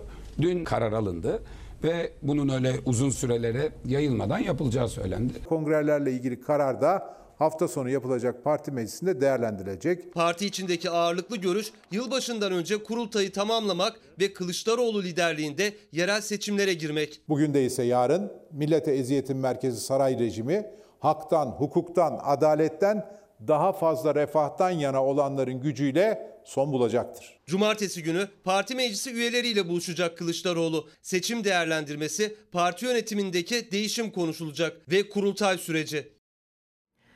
Sürecin etkili isimlerinden biriydi. Seçim dönemine bakıldığında Ekrem İmamoğlu ismi yaptığı mitinglerle de öne çıktı sevgili izleyenler. Cumhurbaşkanı Erdoğan'ın da sık sık tepkisini çeken söylemleri oldu. Son olarak İstanbul'da yaptığı bir açılışta aslında buna sitem de etti İmamoğlu. Şimdi ona bakacağız. O görüşmenin tekrar gerçekleşmesi bekleniyor. Yani Kemal Kılıçdaroğlu İmamoğlu temasının bu hafta sonu tekrar yaşanması bekleniyor.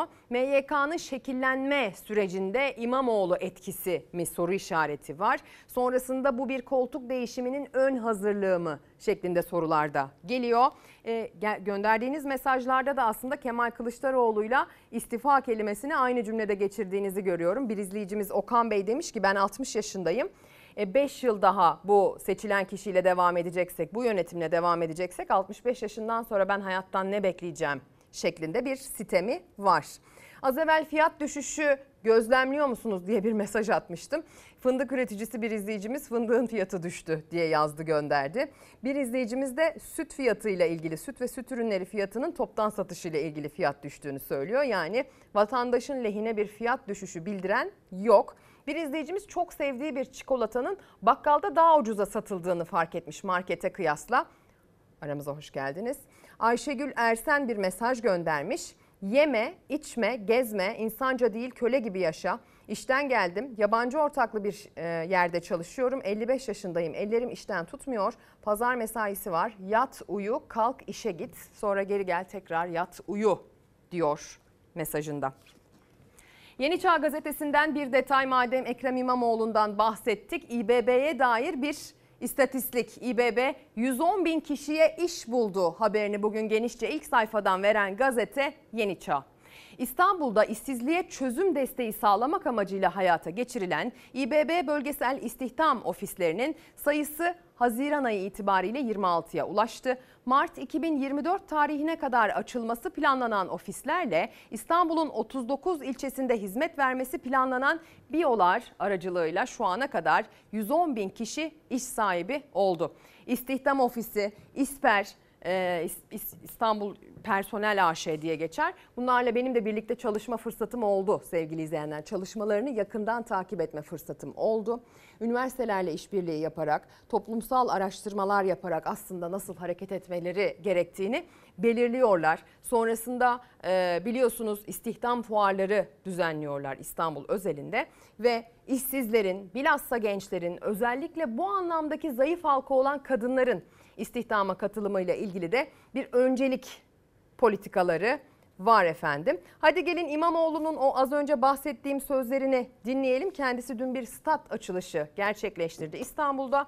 Bakın konuşmasında neler vurguladı. Burası çocukların ve gençlerin yeri. Tabii bizim yaptığımız işlerle çok ilgilenen bir takım mecralar var. Detaylarına girmeyeceğim. Ama yaptığımız her işi takip eden bir şekilde yermeye, kötülemeye çalışanlar var. Ama biz işimize bakacağız. İddiayla söylüyorum İstanbul'un icraatçı belediyeciliğinde tarihe geçen bir aşamaya geldik. 300 proje kapsamında o süreci bitirdik. Artık kronometreyi bundan sonra durdurmuyoruz. Ucu nereye gider onu da bilmiyorum.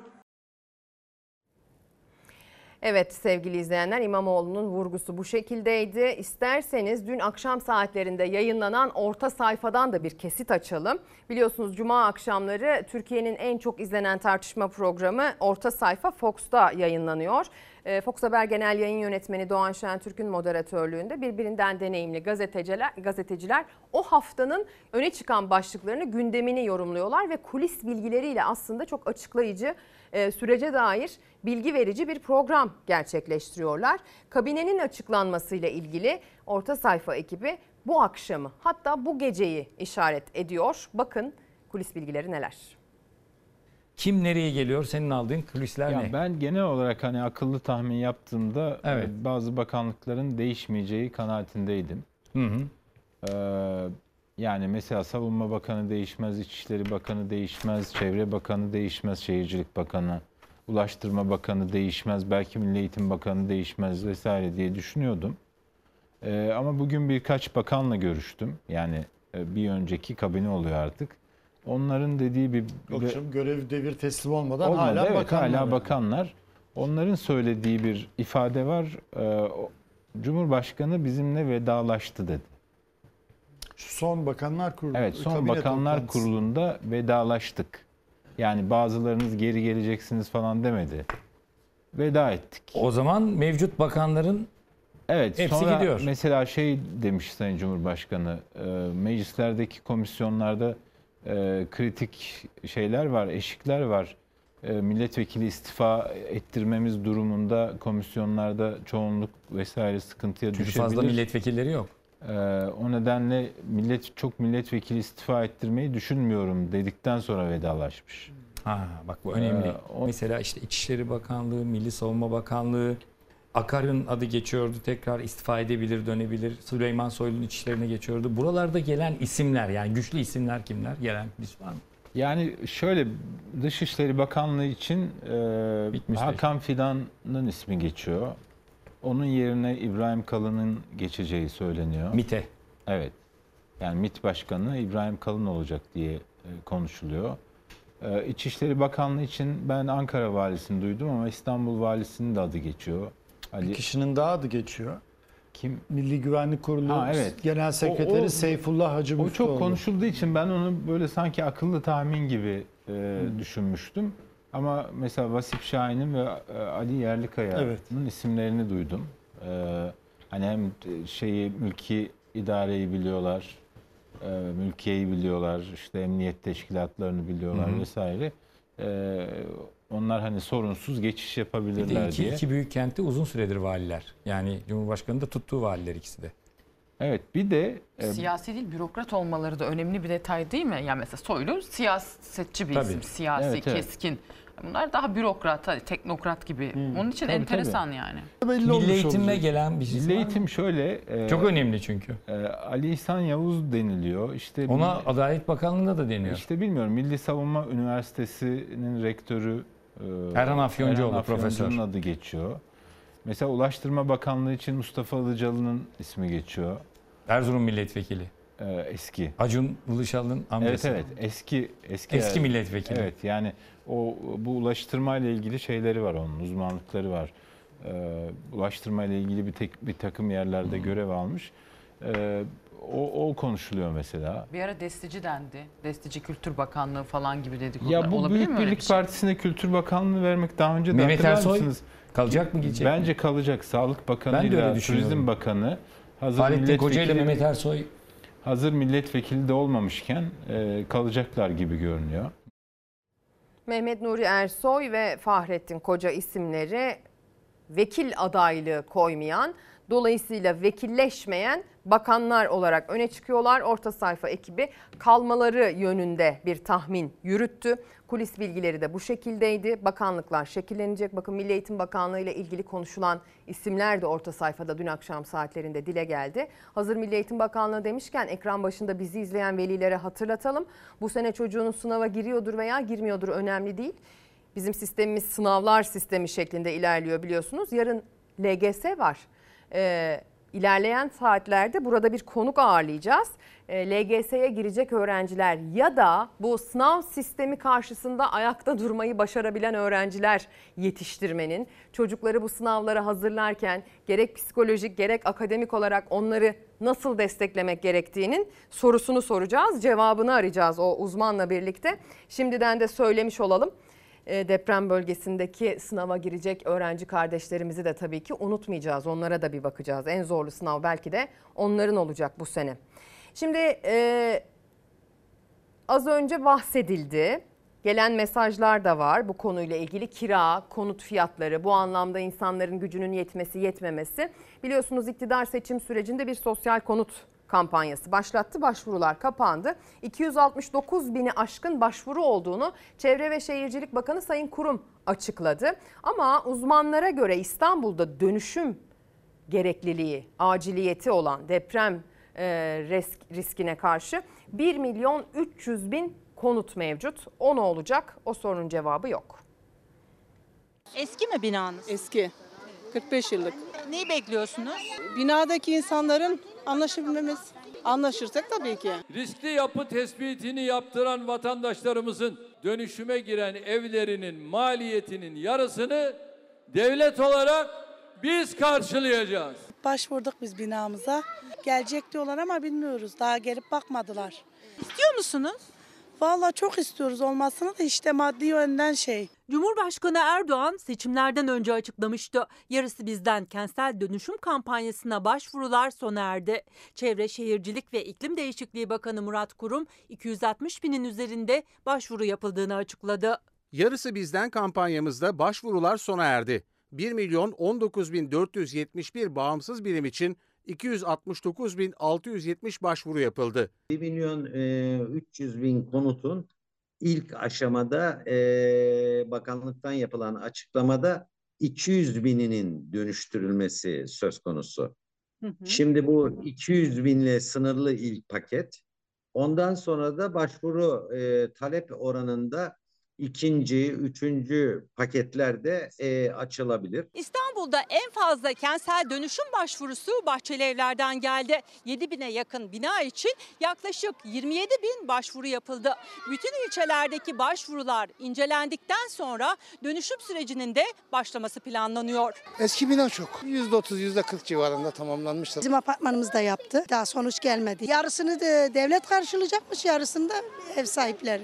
İstiyor musunuz? İstiyoruz tabii. 2 artı 1 dairelerde 750 bin lirasını devlet, 750 bin lirasını ev sahibi karşılayacak kampanyaya göre aylık 5625 lira taksit ödenecek. Dairenin büyüklüğü 3 artı 1'e çıktığındaysa rakam 900 bin lirayı bulacak. Onun aylık taksidi ise 6750 lira. Kentsel Dönüşüm ve Hukuk Platformu Başkanı Profesör Doktor Gülsel Öngören yenilenmesi gereken çok fazla bina olduğunu söyledi. Yaklaşık 1 milyon 300 bin konutun İstanbul'da e, acilen e, kentsel dönüşüme girmesi gerekiyor. Bu da 65 bin binanın e, dönüşümü demek. 5 milyon konuta e, tekabül ediyor. Devletin başka çözümler üretmesi gerektiğini düşünüyorum. Çünkü insanların gerçekten parası yok, maliyetler çok yüksek. E böyle olunca hasarlı binada oturmayı göze alıyorlar. Yarısını devlet karşılasa da bütçeleri zorluyor kentsel dönüşüm. Emekli ve asgari ücretli gelirinin neredeyse tamamını aylık taksitlere ayırmak zorunda. Ücret konusunda çoğunlukla hayır diyor. Yarısı bizden kampanyası nasıl? O bile zor. 700 lira, 750 lira. Emekli misiniz? Emekliyiz. Mümkün değil. İstanbul Büyükşehir Belediyesi'ne bağlı Kiptaş biliyorsunuz bu anlamda bir e, politika yürütüyor. 6 Şubat depremleri olduğunda bu anlamda aktif bir politika yürüten aslında tek kurum olarak da kendini göstermiş oldu Ali Kurt'un başında olduğu Kiptaş ve Türkiye'de sabit taksitli sosyal konut üreten tek kurum olarak anılıyor artık. Bu bir marka haline geldi diyebiliriz. Süreç içinde kendiliğinden aslında ortaya çıktı bu verilen çaba. Şimdi ee, o zaman sorayım hazır bu konuttan bahsetmişken ekran başındaki sıfır e, yani 30 yaşa kadar olan diyeyim hadi genç dendiği zaman çünkü öyle e, resmi kayıtlar tabir ediyor. Hadi 35 yapalım biz onu biraz esnetelim. Genç izleyicilerimize soralım ev alma şansınız var mı? Ailenizden kalma bir eviniz yoksa eğer kirada oturma mahkumiyeti içinde misiniz? Yoksa hayır benim ev almaya dair ümidim var. Şu zaman alacağım, şöyle planlıyorum. Bugün aldım, yarın alıyorum. Varsa böyle bir durum lütfen bize yazınız diyelim. Şimdi ise kadın meselesinden bahsedeceğiz. Eskişehir'de son olarak bir kadın uzaklaştırma kararı aldığı erkek tarafından defalarca bıçaklanarak öldürüldü. Bakın kadın cinayetlerini durduracağız platformu basına yansıyanlardan derlemek suretiyle. Çünkü bu konudaki adli kayıtlar paylaşılmıyor sivil toplum örgütleriyle. 40 kadın cinayeti gerçekleşti. Sadece Mayıs ayı içerisinde 22 şüpheli kadın ölümü var. Yani bunların da aslında soruşturmalarının sonunda belli olacak e, cinayete kurban gidip gitmedikleri yani bir şüphe hala üzerlerinde devam ediyor. Ama gelin görün ki daha Bismillah yasama yılı ilk başladığı andan itibaren Cumhurbaşkanı Cumhur İttifakı listelerinden e, meclise giren yeniden Refah Partisi'nin Genel Başkanı Fatih Erbakan 6284'ü hedef aldı. E, şimdi gözler bununla ilgili mecliste bir adım atılıp atılmayacağında. 6284 ile alakalı açıklamaları kamuoyunda duyduğumuz zaman yeniden Refah Partisi'nin açıklamalarını doğrusu ben böyle bir konuşma olamayacağını düşündüm. Bizim için önemli bir konudur ve kırmızı çizgimizdir. Özlem Hanım'ın orada kastettiği bana kalırsa kadına şiddet konusu kırmızı çizgi. Yani 6284 haşa bir ayet değil. Yani bunun tabii ki Avrupa'dan hiçbir şeyden ithal edilmiş bir kanun.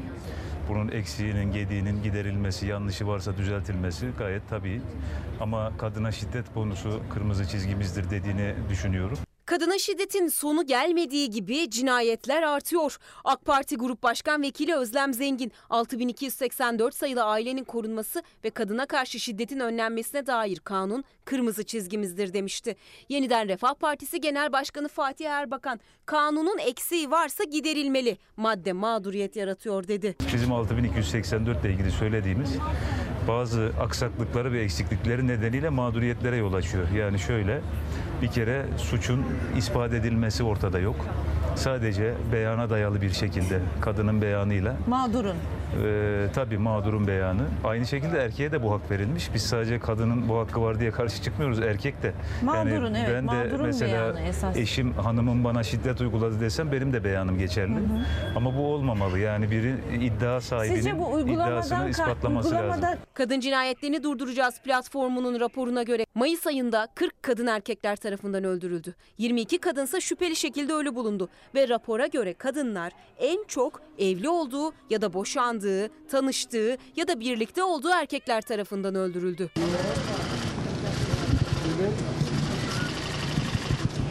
öldürülmeden 15 dakika önce sakın bana yaklaşma cümlesinde dahi e, canavarca yaklaşan bir katil sanıktan bahsediyoruz. 25 yaşındaki Tuğçe Can da canice işlenmiş bir cinayetle hayattan koparıldı. Anne babası adliye önünde öldürülen kızları için gözyaşı dökerken aynı ilde aynı ilçede bir başka kadın daha bıçaklı saldırıya uğradı. Eskişehir Tepebaşı'nda yaşıyordu Tuğçe Can. Yaşlı bakım teknikeriydi. 12 Ocak'ta ikiziyle Yeni Bağlar Mahallesi'nde kaldıkları dairenin apartman girişinde üniversite öğrencisi sevgilisi Onur Kaya'nın bıçaklı saldırısına uğradı. Hayatını kaybetti. Savcı Onur Kaya hakkında indirimsiz ağırlaştırılmış müebbet ve şantaj suçundan da 3 yıla kadar hapis cezası talep etti. Savcımız e, in- ilmek ilmek işlediği mütalada e, tarafımızı haklı gördü. Bu bir kadın cinayeti olduğunu özellikle vurgulayarak işlenmiş bir cinayet olduğunu beyan etti. Yine Eskişehir Tepebaşı'nda bu kez 34 yaşındaki spor eğitmeni Gamze C. hakkında 6 aylık uzaklaştırma kararı aldırdığı eski sevgilisi Fatih Durmaz tarafından 12 yerinden bıçaklandı. Gamze C. Eskişehir Şehir Hastanesi'ne kaldırıldı. Tedavi altına alındı. Saldırgan Durmaz da çıkarıldığı mahkemece kasten öldürmeye teşebbüs suçundan tutuklandı. Yeri gelmişken hatırlatalım. Cumhuriyet'in 100. yılında şekillenen son meclisimizde yine Fatih Erbakan'ın partisinden, yeniden Refah Partisi'nden bir milletvekilimiz var. Ali Yüksel Konya milletvekili. Kendisinin 3 eşi var. Geçmişte verdiği bir röportajda dördüncü eşi almak konusunda da aslında olumlu sıcak baktığına yönelik mesajlar veriyordu kendisi. Geldiğimiz tablo, geldiğimiz nokta bu. 6284 zaten tam olarak aslına bakarsanız uygulanmıyor. Ve sadece kadını değil aileyi koruyan bir yasa. ve 6284 İstanbul Sözleşmesi'nin aslında bir uzantısı olarak bizim yasalarımıza girmiş bir madde. Ama gelin görün ki maalesef bu durum uygulanmıyor. Ve kadın hayır dediği zaman erkekler bunu anlamıyorlar bizim ülkemizde. Kadın ilişkiyi bitirdiği zaman o ilişki bitmiş sayılmıyor anladığım kadarıyla. Hayır, hayırdır, bitti. Bu kadar. E hal böyle olunca kadınlar sokakta yürümeye, sosyal hayata karışmaya, akşam saatlerinde dışarıda olmaya kalktığı zaman sonrasında karşılığını maalesef canlarını tehlikeye attıkları durumlarda buluyorlar. Ve az evvel haberde de aktarıldı size. Kadınlar en çok şiddete en yakınlarındaki erkekler tarafından uğruyor. Yani evinizdeki kız çocuğunuza, kız kardeşinize, annenize, akrabanıza, eşinize, kız arkadaşınıza nasıl bir gözle baktığımızın aslında erkeklerin nasıl bir gözle baktığının bir tablosudur bu, bir resmidir. Bu resmi iyi incelemek lazım. Bu resmi çok iyi incelemek lazım. Ondan sonra gençler neden bu ülkede yaşamak istemiyorlar? Ondan sonra doktorlar neden yurt dışına gitmenin derdindeler. Bakın seçimden sonra ne olmuş? Yeni Çağ Gazetesi ilk sayfasında aktarıyor. 144 doktor daha ülkeden ayrılıyor. Türk Tabipleri Birliği 14 Mayıs seçimlerinden bu yana 144 doktorun yurt dışına dışında çalışabilmek için almaları gereken iyi hal belgesine başvurduğunda başvuruda bulunduğunu açıkladı. 2020 yılında 931, 2021'de 1405, 2022'de 2685 doktor iyi hal belgesi aldı. Bu yılın ilk 5 ayında söz konusu belge için başvuran doktor sayısı da 1119 oldu deniyor. Yani adeta bir doktor göçü yaşıyor bu ülke.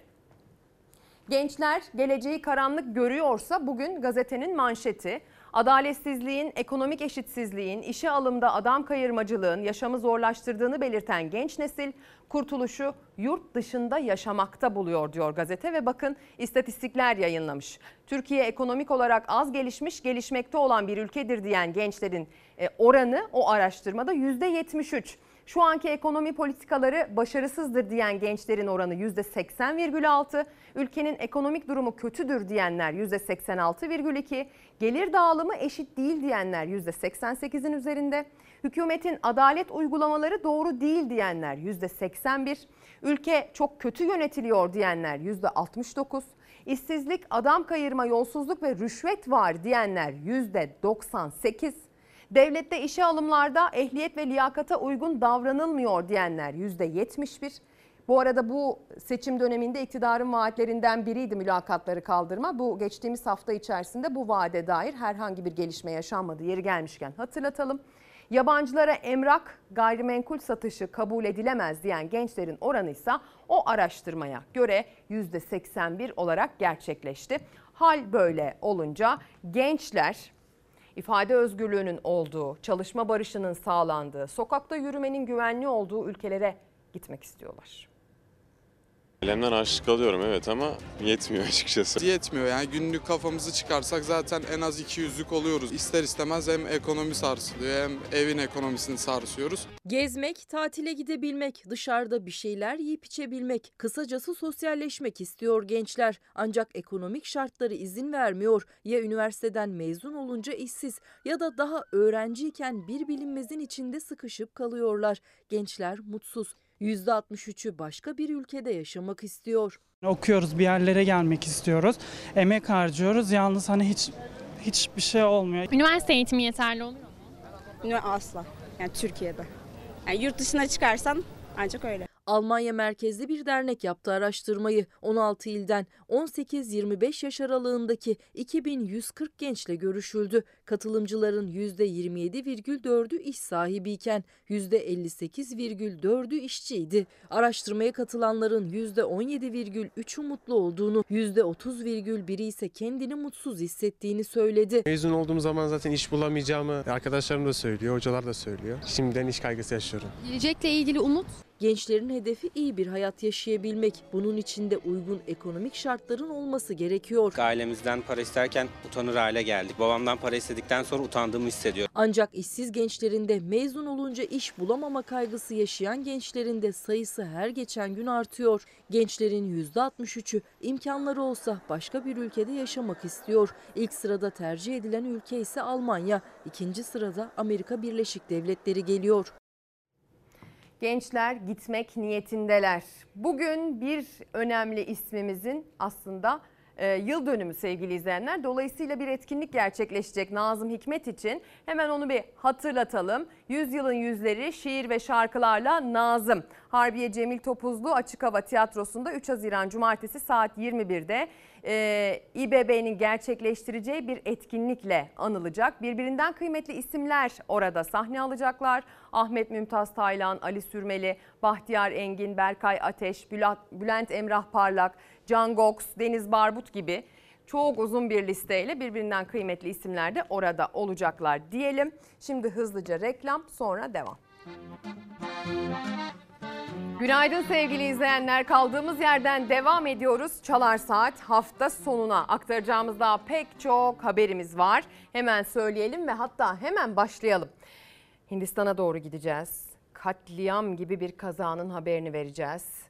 Ee, Hindistan'da öyle bir tren kazası gerçekleşti ki sevgili izleyenler 230'dan fazla kişinin hayatını kaybettiği, 900'ün üzerinde kişinin de yaralandığı söylendi.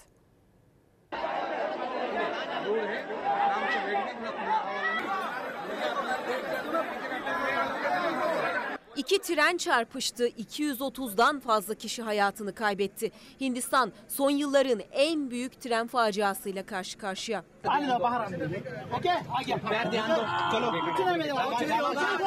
Hindistan'ın Bahanaga istasyonunda bir tren karşıdan gelen yük treniyle kafa kafaya çarpıştı. Çarpışmanın etkisiyle enkaza dönen vagonların içinde kalan yolcuların çıkarılması için çalışmalar saatlerce sürdü. Enkazın vahameti ise gün aydınlanınca ortaya çıktı. Yetkililer 230'dan fazla kişinin hayatını kaybettiğini açıkladı. Bazı kaynaklar ölü sayısının 280'i geçtiğini söylüyor.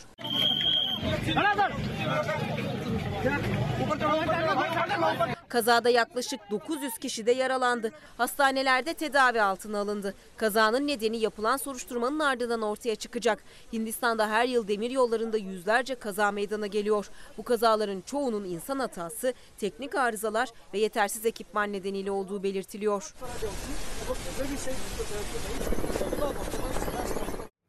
Hindistan ve tren deyince bir de hem izlediğimiz filmlerden ya da oradan gelen reel görüntülerden aklımıza gelen nedir? O tren vagonlarının sadece içinin değil üzerinin de dolu olduğu görüntülerdir. Acaba öyle miydi diye sormadan geçemedim. Gerçekten son yılların dünya çapında gerçekleşen en büyük tren kazalarından bir tanesi olarak kayıtlara geçeceğe benziyor. Az kaldı Kurban Bayramı'na. Artık e, birkaç hafta sonrasında Kurban Bayramı için satın alabilenler, imkanı olanlar bu ibadeti yerine getirecekler. Bayramlar kutlanacak, kurban etleri yenecek, ihtiyacı olana dağıtılacak ya da belki de ihtiyacı olana dağıtmak konusunda eskisi kadar bonkör davranılamayacak sevgili izleyenler. Kurbanlık fiyatlarını, buna dair açıklanan kurum bedellerini anlatacağız bir haberde ama öncesinde satana da bir kulak verelim.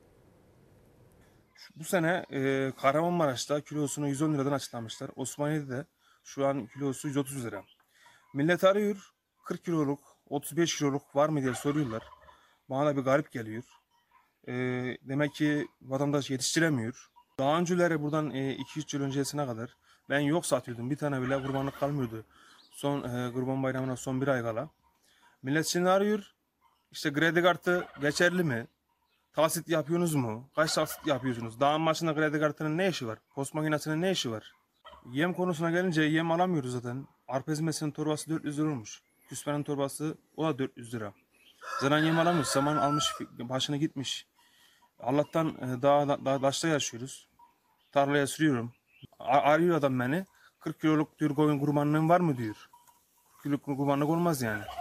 Onlara da hak veriyorum yani. Asgari ücretten çalışıyoruz. Belki ondan daha aşağı çalışıyordur. Allah yardım etsin. Durumları çok kötü. Gerçekten Allah yardım etsin çünkü fiyatlar geçen yılla kıyaslandığında artış oranları 3 haneli olarak gözlemleniyor. Kesecek misiniz kurban? Yavrum yok. O bu verirse etten yiyecek Allah nasip ederse. Koldan, komşudan. Fiyatları bayağı yüksek. Herkes kolay kolay kesemez, herkes kolay kolay et yemez. Sadece eski bayramları değil, eski fiyatları da arıyor. Kurban Bayramı yaklaşırken özellikle dar ve orta gelirli kurbanlık fiyatları cep yakıyor. Geçen yıla göre %150 zamlandı. Kurban bağış bedelleri de 3 haneli arttı bu yıl. Kızılay bağış bedeli %141, Mehmetçik Vakfı bağış bedeli ise %130 oranında yükseldi. Artık küçük başı bırak hiçbir şey alınmıyor yani. Eskiden yine alınıyordu.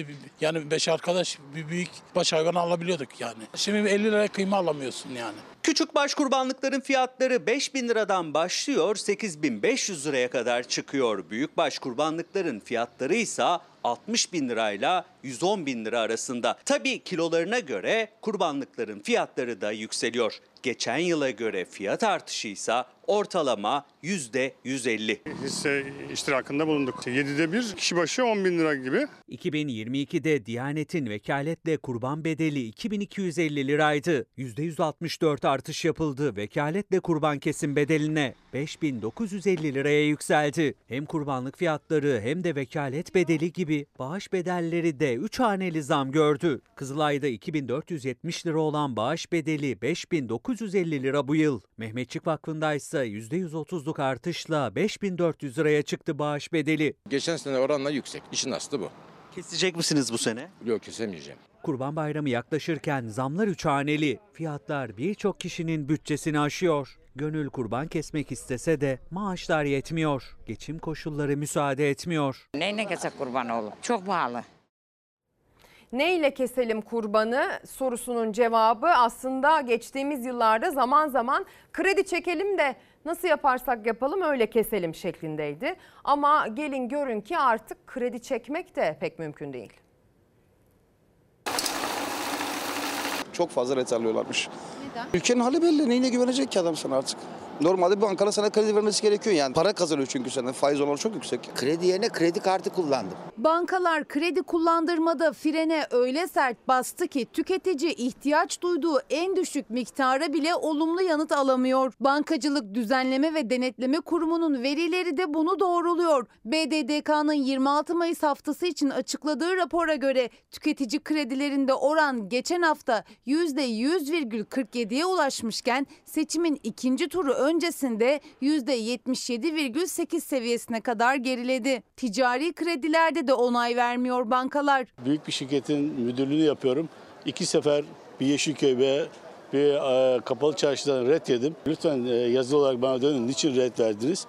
Herhangi bir cevap yok. Esnaf kredisine başvurdum ama sonuç gelmedi. Şu anda zaten bankalar çok sıkıntılı. Nedir sıkıntı? Çok yüksek faizler. İhtiyaç kredilerinde faiz oranları neredeyse aylık %5'e kadar yükseliyor özel bankalarda. Bu yüksek faiz oranlarına rağmen borcu borçla döndürmeye çalışan tüketicinin kredi çekmekten başka çaresi yok. Tüketici yüksek faizlere rağmen başvuru yapsa da bankalar talebi karşılamak istemiyor. Bunun en önemli sebeplerinden biri kredinin geri ödenememe riski. Geri dönüşte sıkıntı olabilir. Yani yaşanan bir kriz var, bir sıkıntı var. İnsanlar ödeme güçlüğü çekiyor.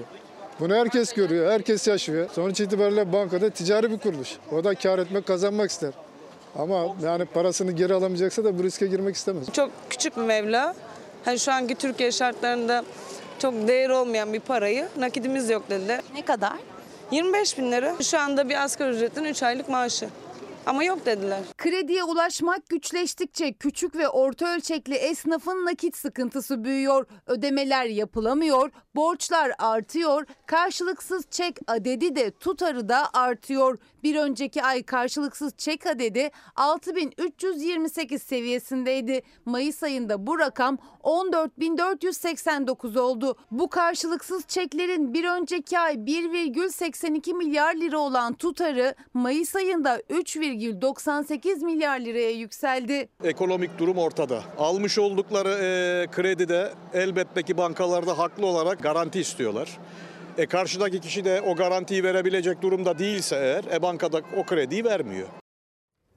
Kredi almak artık neredeyse imkansız hale geldi. Bu geçtiğimiz haftanın da en çok konuşulan başlıklarından biriydi. Bir de en çok vize konusunu konuştuk değil mi?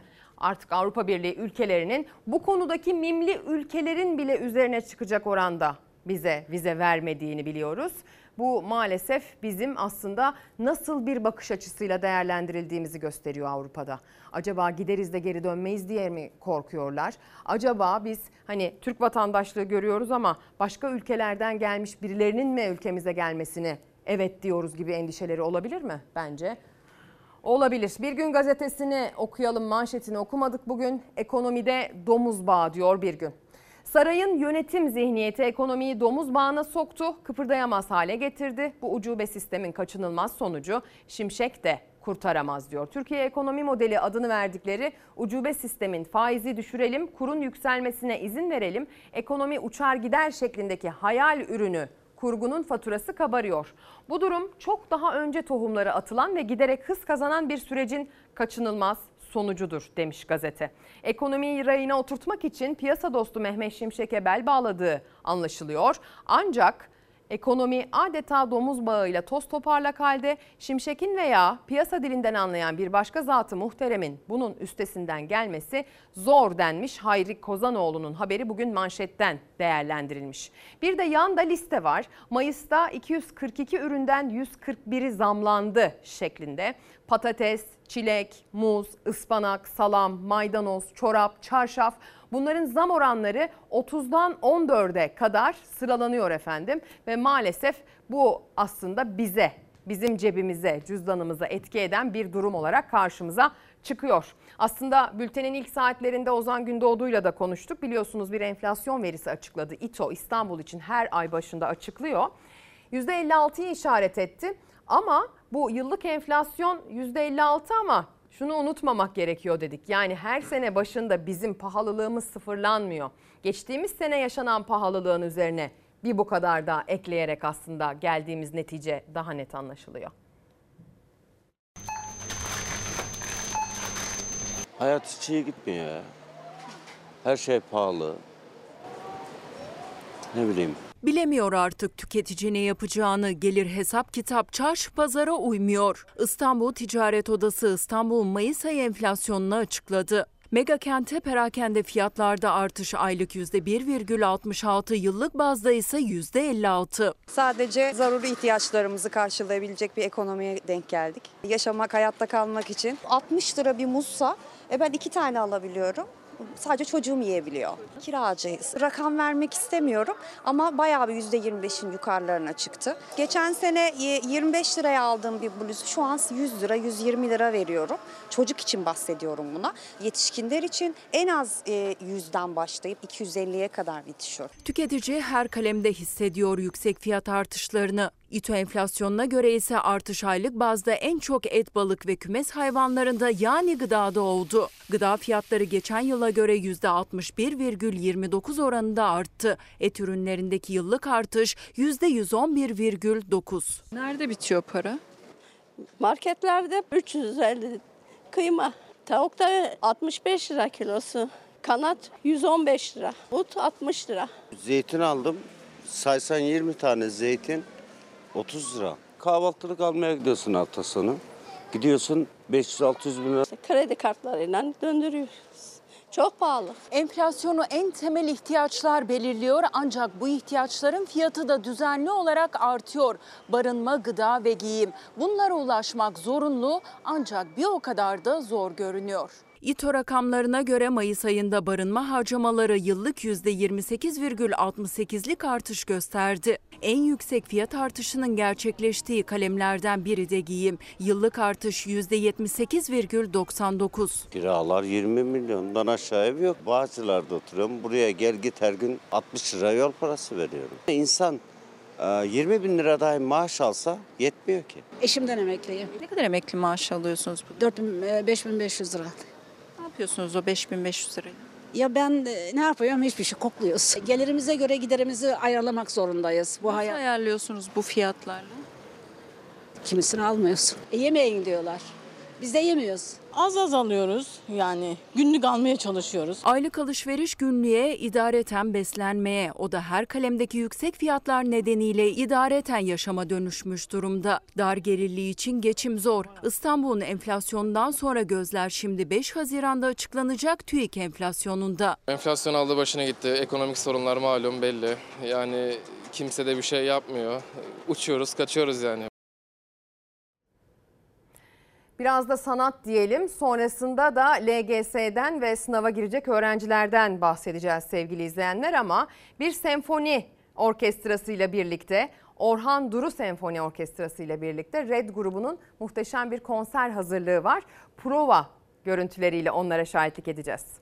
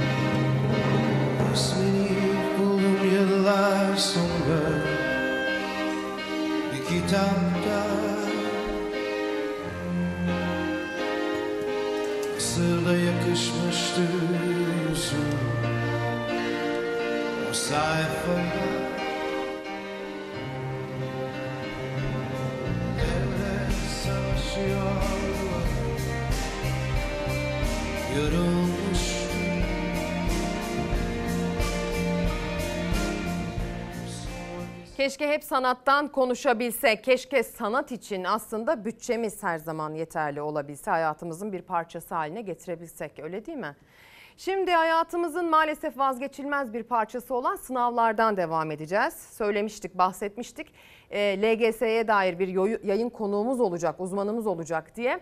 Ama öncesinde hatırlamak istiyoruz. Bu LGS'ye girecek öğrencilerin e, deprem bölgesinde olanları, çadırlarda, konteynerlarda imkansızlıklar içinde bu sınava hazırlananları var. Onlar ne durumdalar?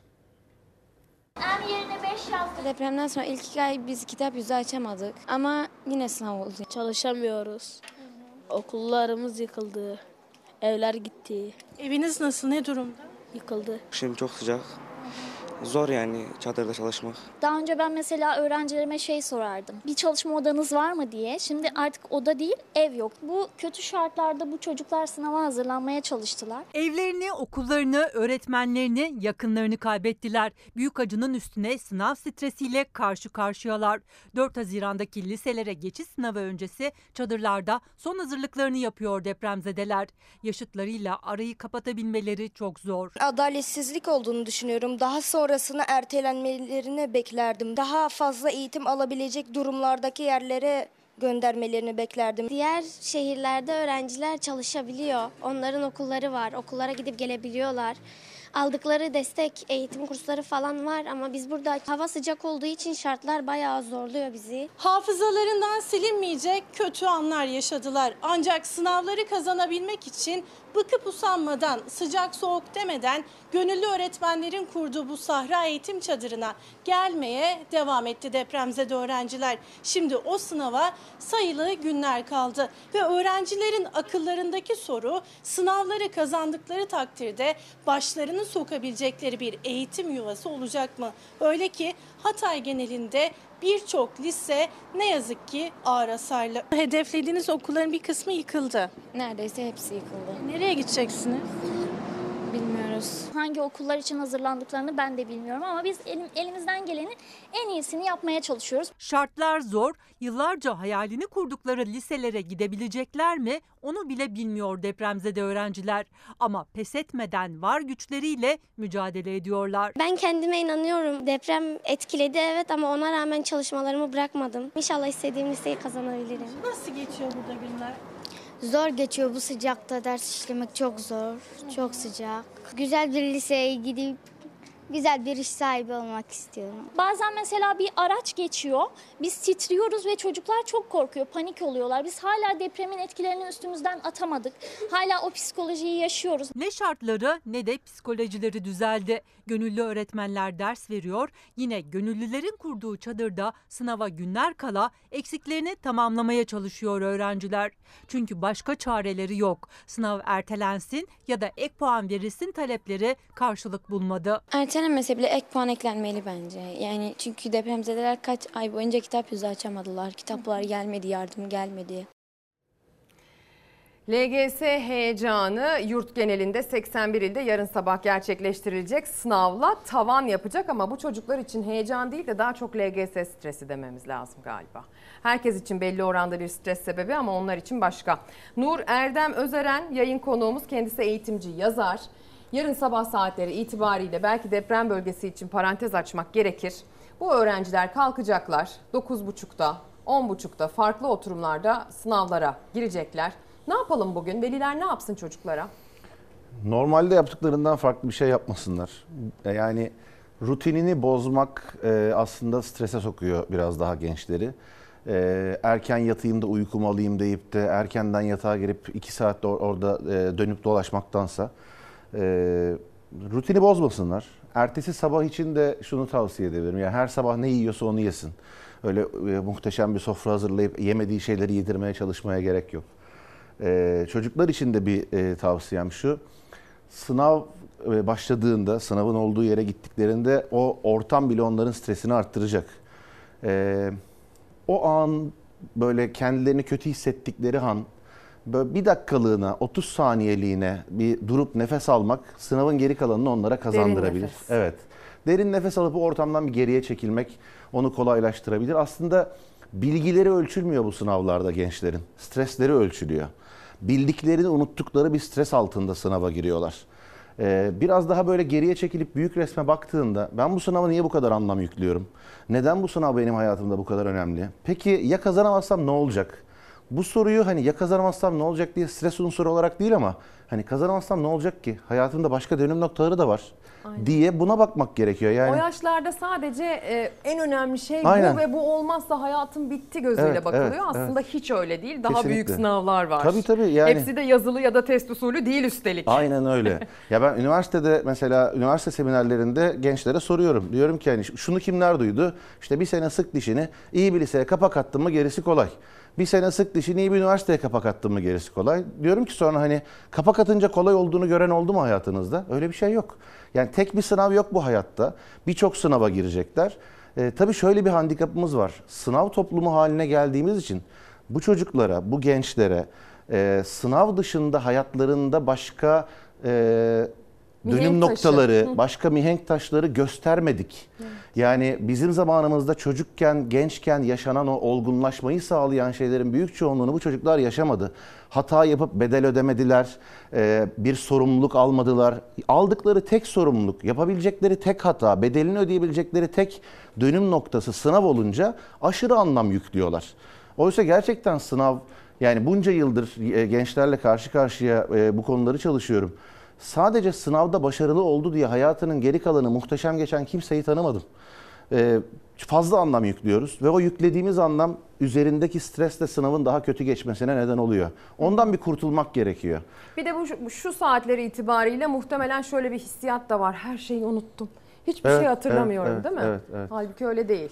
Yani- Soruları görünce aklınıza gelecek. Aynen öyle. Gördüğünde zaten aklına gelecek ama yani velev ki aklına gelmedi. Ne olur ki? Yani bilmiyoruz ki o e, sınavın kötü geçmesinin senin girmek istediğin liseden farklı bir se- liseye girmene neden olmasının sana nasıl bir kapı açacağını bilmiyorsun ki. Belki öyle senin için daha hayırlı olacak. Evet, Belki daha doğru bir yolda gideceksin o sayede. Belki bu sayede olgunlaşacaksın. Yani ailelerin de biraz böyle bakması gerekiyor. Ben de onu diyecektim. Şimdi çocuğun bunları kendine söyleyip rahatlayabilmesi için ya bu sınavda tamam elimden geleni yapıyorum. Şimdi de bir derin nefes aldım. Çözmeye devam edeceğim. Ölüm yok bunun ucunda Aynen, diyebilmesi için evde bir stres yaşamayacağını da biliyor olması lazım. Tabii, yani. Bu noktada ailelere ne söyleyeceğiz? Şunu hatırlatmak istiyorum ailelere. Ee, ben sınav gününü tarif ederken şöyle diyorum gençlere. Diyorum ki sınav sabahı gideceksiniz. İşte anne baba iki kişi e, aileden kimler varsa sizi içeri gönderecek. Çıktığınızda bütün sülale sizi orada bekliyor olacak. Ve ailenin yanına geldiğinde eğer sınav iyi veya kötü geçtiyse böyle yüzün bembeyaz işte bir an önce bitsin rahatlayayım istiyorsun falan. Ailenin yanına geliyorsun bir bakıyorsun onların yüzü senden beyaz sen, on- onlar, onlar senden daha stresli. Ağlayarak karşılarlar Aynen falan, aynen falan aynen öyle diye. oluyor. Şimdi ailelere şunu hatırlatmak gerekiyor. Ya çocuğundan daha önemli bir şey var mı hayatta ya? Sınavı kötü geçti diye evlatlıktan mı reddedeceksin? Ne yapacaksın, Ya da ya ne yapabilirsin? Yani hani nasıl bir kötülük olabilir ki? Ee, ya bu ailenin şunun farkına varması lazım. Benim çocuğumla ilgili bir tane derdim var. Onunla gurur duymak. Benim çocuğumla ilgili tek bir isteğim var. Kendi ayakları üzerinde durması ve geleceğinde zorluk çekmemesi. Ama bunu sınav sonucu belirlemiyor gerçekten. Yani ne e, iyi bir üniversite, ne iyi bir bölüm. E, ya bölümün de iyisi kötüsü yok bence. E, bunların hiçbiri hayatının geri kalanındaki yaşam standartını belirleyen şey değil. Eğer amaç para kazanmaksa hiç okumadan çok para kazanan bir sürü insan var. Eğer amaç itibar sahibi olmaksa itibarın bölümle alakası yok, üniversiteyle alakası yok ailelerin bunlara odaklanması gerekiyor. Yani yalnızca sınav için söylemiyorum bunu. Sınav sürecindeki aileler üzerinden bütün ailelerin şunun farkına varması gerekiyor. Bir tek sınava bir anlam yüklemek yerine çocuğunuzun çocukluk ve gençlik yıllarındaki gelişimine o kadar doğru yatırımlar yapmalısınız ki sınavdan bağımsız olarak bu hayatta zaten kendi ayakları üzerinde durabilmeli ve bu hayatta önüne çıkan her fırsatı doğru değerlendirebilmeli. Bunu tek bir üniversiteye, tek bir bölüme, tek bir liseye indirgememek gerekiyor. Ben hatırlıyorum bizim zamanımızda Anadolu Lisesi sınavlarına ilkokuldan sonra giriliyordu. evet. Mesela ben Anadolu Lisesi sınavına gireceğim yıl işte müzikal bir takım kurslara gönderiliyordum. Halk oyunları falan oynuyordum o dönem. Hepsi bıraktırılmıştı. Hepsi bıraktırıldı sınava çalışsın söyleyelim. Evet, şeklinde. evet. Sonra işte orta bir zamanı İngilizce hazırlık okuduğumuz zamana denk geliyordu. Bu sene İngilizce öğreniyor, bu sene de gitmesin başka bir şeye falan Evet, dendi. evet. Ama halbuki aslında rutin disipline sokan bir şey değil mi? Aynen öyle. Bir yandan da şöyle bir gerçek var. Hayatta başarılı olan insanlara da baktığınızda, sınavda başarılı olan çocuklara ve gençlere baktığınızda da sporu, sanatı, müziği, kendine vakit ayırmayı, arkadaşlarıyla sohbet etmeyi, yani aslında stresini atmasını sağlayan faaliyetleri yapması sınav başarısını arttırıyor. O bir sene ara vermek demek sınava yüklediğiniz anlamın mik- miktarını arttırıyorsunuz. Ruh sağlığı için, öğrencinin, çocuğun ruh sağlığı için iyi bir şey olmuyor bu. Ee, stresini atmak için yeterince bir şey yapamamış oluyor. Özellikle egzersiz ve sanat gibi yani kendinle baş başa kaldığın ve ürettiğin işler, hareket ettiğin işler. Bu ikisinden çocukları aldığınız zaman sadece ders çalıştırdığınız zaman bu, buradan başarı çıkması mümkün değil. Bir de iş hayatı ve hani hayatın geri kalanına da baktığınızda takım çalışması, zaman yönetimi, işte fırsatları değerlendirmek, karşına çıkan e, zorluklarla mücadele etmek bunların hepsini o bırakmadığınız halk oyunları, spor, sanat, müzik onlar öğretiyor insana. O yüzden yani şu anda sınava girecek gençler için bir şey söyleyemeyiz belki ama gelecek yıl için bundan sonraki yıllar için aileler her zaman söylediğim gibi altını çizmek gerekiyor. Bu sene bir seneliğine ara ver demesinler. Rutini bozmamak gerekiyor gerçekten de. Hı hı. Yarın sabahta kahvaltıda da rutini bozmamak Evet, gerekiyor. kesinlikle. Akşam hangi saatte yatağa gideceksin konusunda da rutini bozmamak gerekiyor. Çocuğa yaklaşırken aman yarın sınava gireceksin telaşı içinde olmamak gerekiyor. Şu da olmaması Sakin. lazım. Aynen sakin. Ya bu bu hayatın standart bir akışı. Ee, telefon edip birbirlerine şey de demesinler aileler başka çocuklara. Biz sana güveniyoruz. İşte Bu ben da sana güven- bu da bir, bu da ya bana güvenmesen ya beni Eyvah, rahat bana bırak çok yani. güveniyorlar ya yapamazsam. Evet, evet. Ve e, çocuklar aslında sınavı sınavdan çıktıklarında kalabalığın içinden hiç tanımadıkları bir amca veya teyze kafayı uzatıp onlara nasıl geçti diyecek diye. Hiç tanımadıkları birisi kaç puan aldığını soracak diye bir, biraz da e, stres unsuru haline getiriyorlar. Bunların hiçbirinin gerçek hayatta karşılığı Sormayalım yok ya. o zaman. Tabii Hele de ki. tanımıyorsak Aynen o çocuğa öyle, dönüp evet. de nasıl geçti diye Evet. sormayalım. Ne- Olan oldu bilsen ne olur bilmesen ne Aynen olur. hiçbir katkısı yok. Ya puanını soruyorsunuz nasıl yorumlayacağınızı bilme şansınız yok. Hangi liseye gittin diyorsunuz. Hangi liseye gittiğinin bir öneminin kalmadığı bir eğitim sistemi içindeyiz ki şu anda. Yani evet bazı liseler var. Birkaç tane lise var Türkiye'de. Deprem bölgesindeki çocukların da aslında kendi bölgesinde gidebilecekleri okullardan ziyade o bölgeden çıkabilecekleri büyük şehirlerdeki o onları bambaşka bir yere taşıyacak olan okullarla ilgili hedeflerinde sıkıntı var. Ya keşke orada belki ek puan değilse bile ek bir kontenjan açsa Evet. milli eğitim. Ee, onların dışında gittiğiniz lisenin yarattığı katma değerden daha fazla sizin kendi kendinize oluşturduğunuz çevreyle kendinize katacaklarınız. Yani bugün artık herhangi bir eğitim kurumunun sizin hayatınızı bambaşka bir yere getirmesinin çok fazla mümkünatı kalmadı. Çünkü artık öğrenmek için her yerde mecra var. Yani her türlü mecrada öğrenebiliyorsunuz. bilgi Şurada her bile yerde. var. Bilgi aynen orada.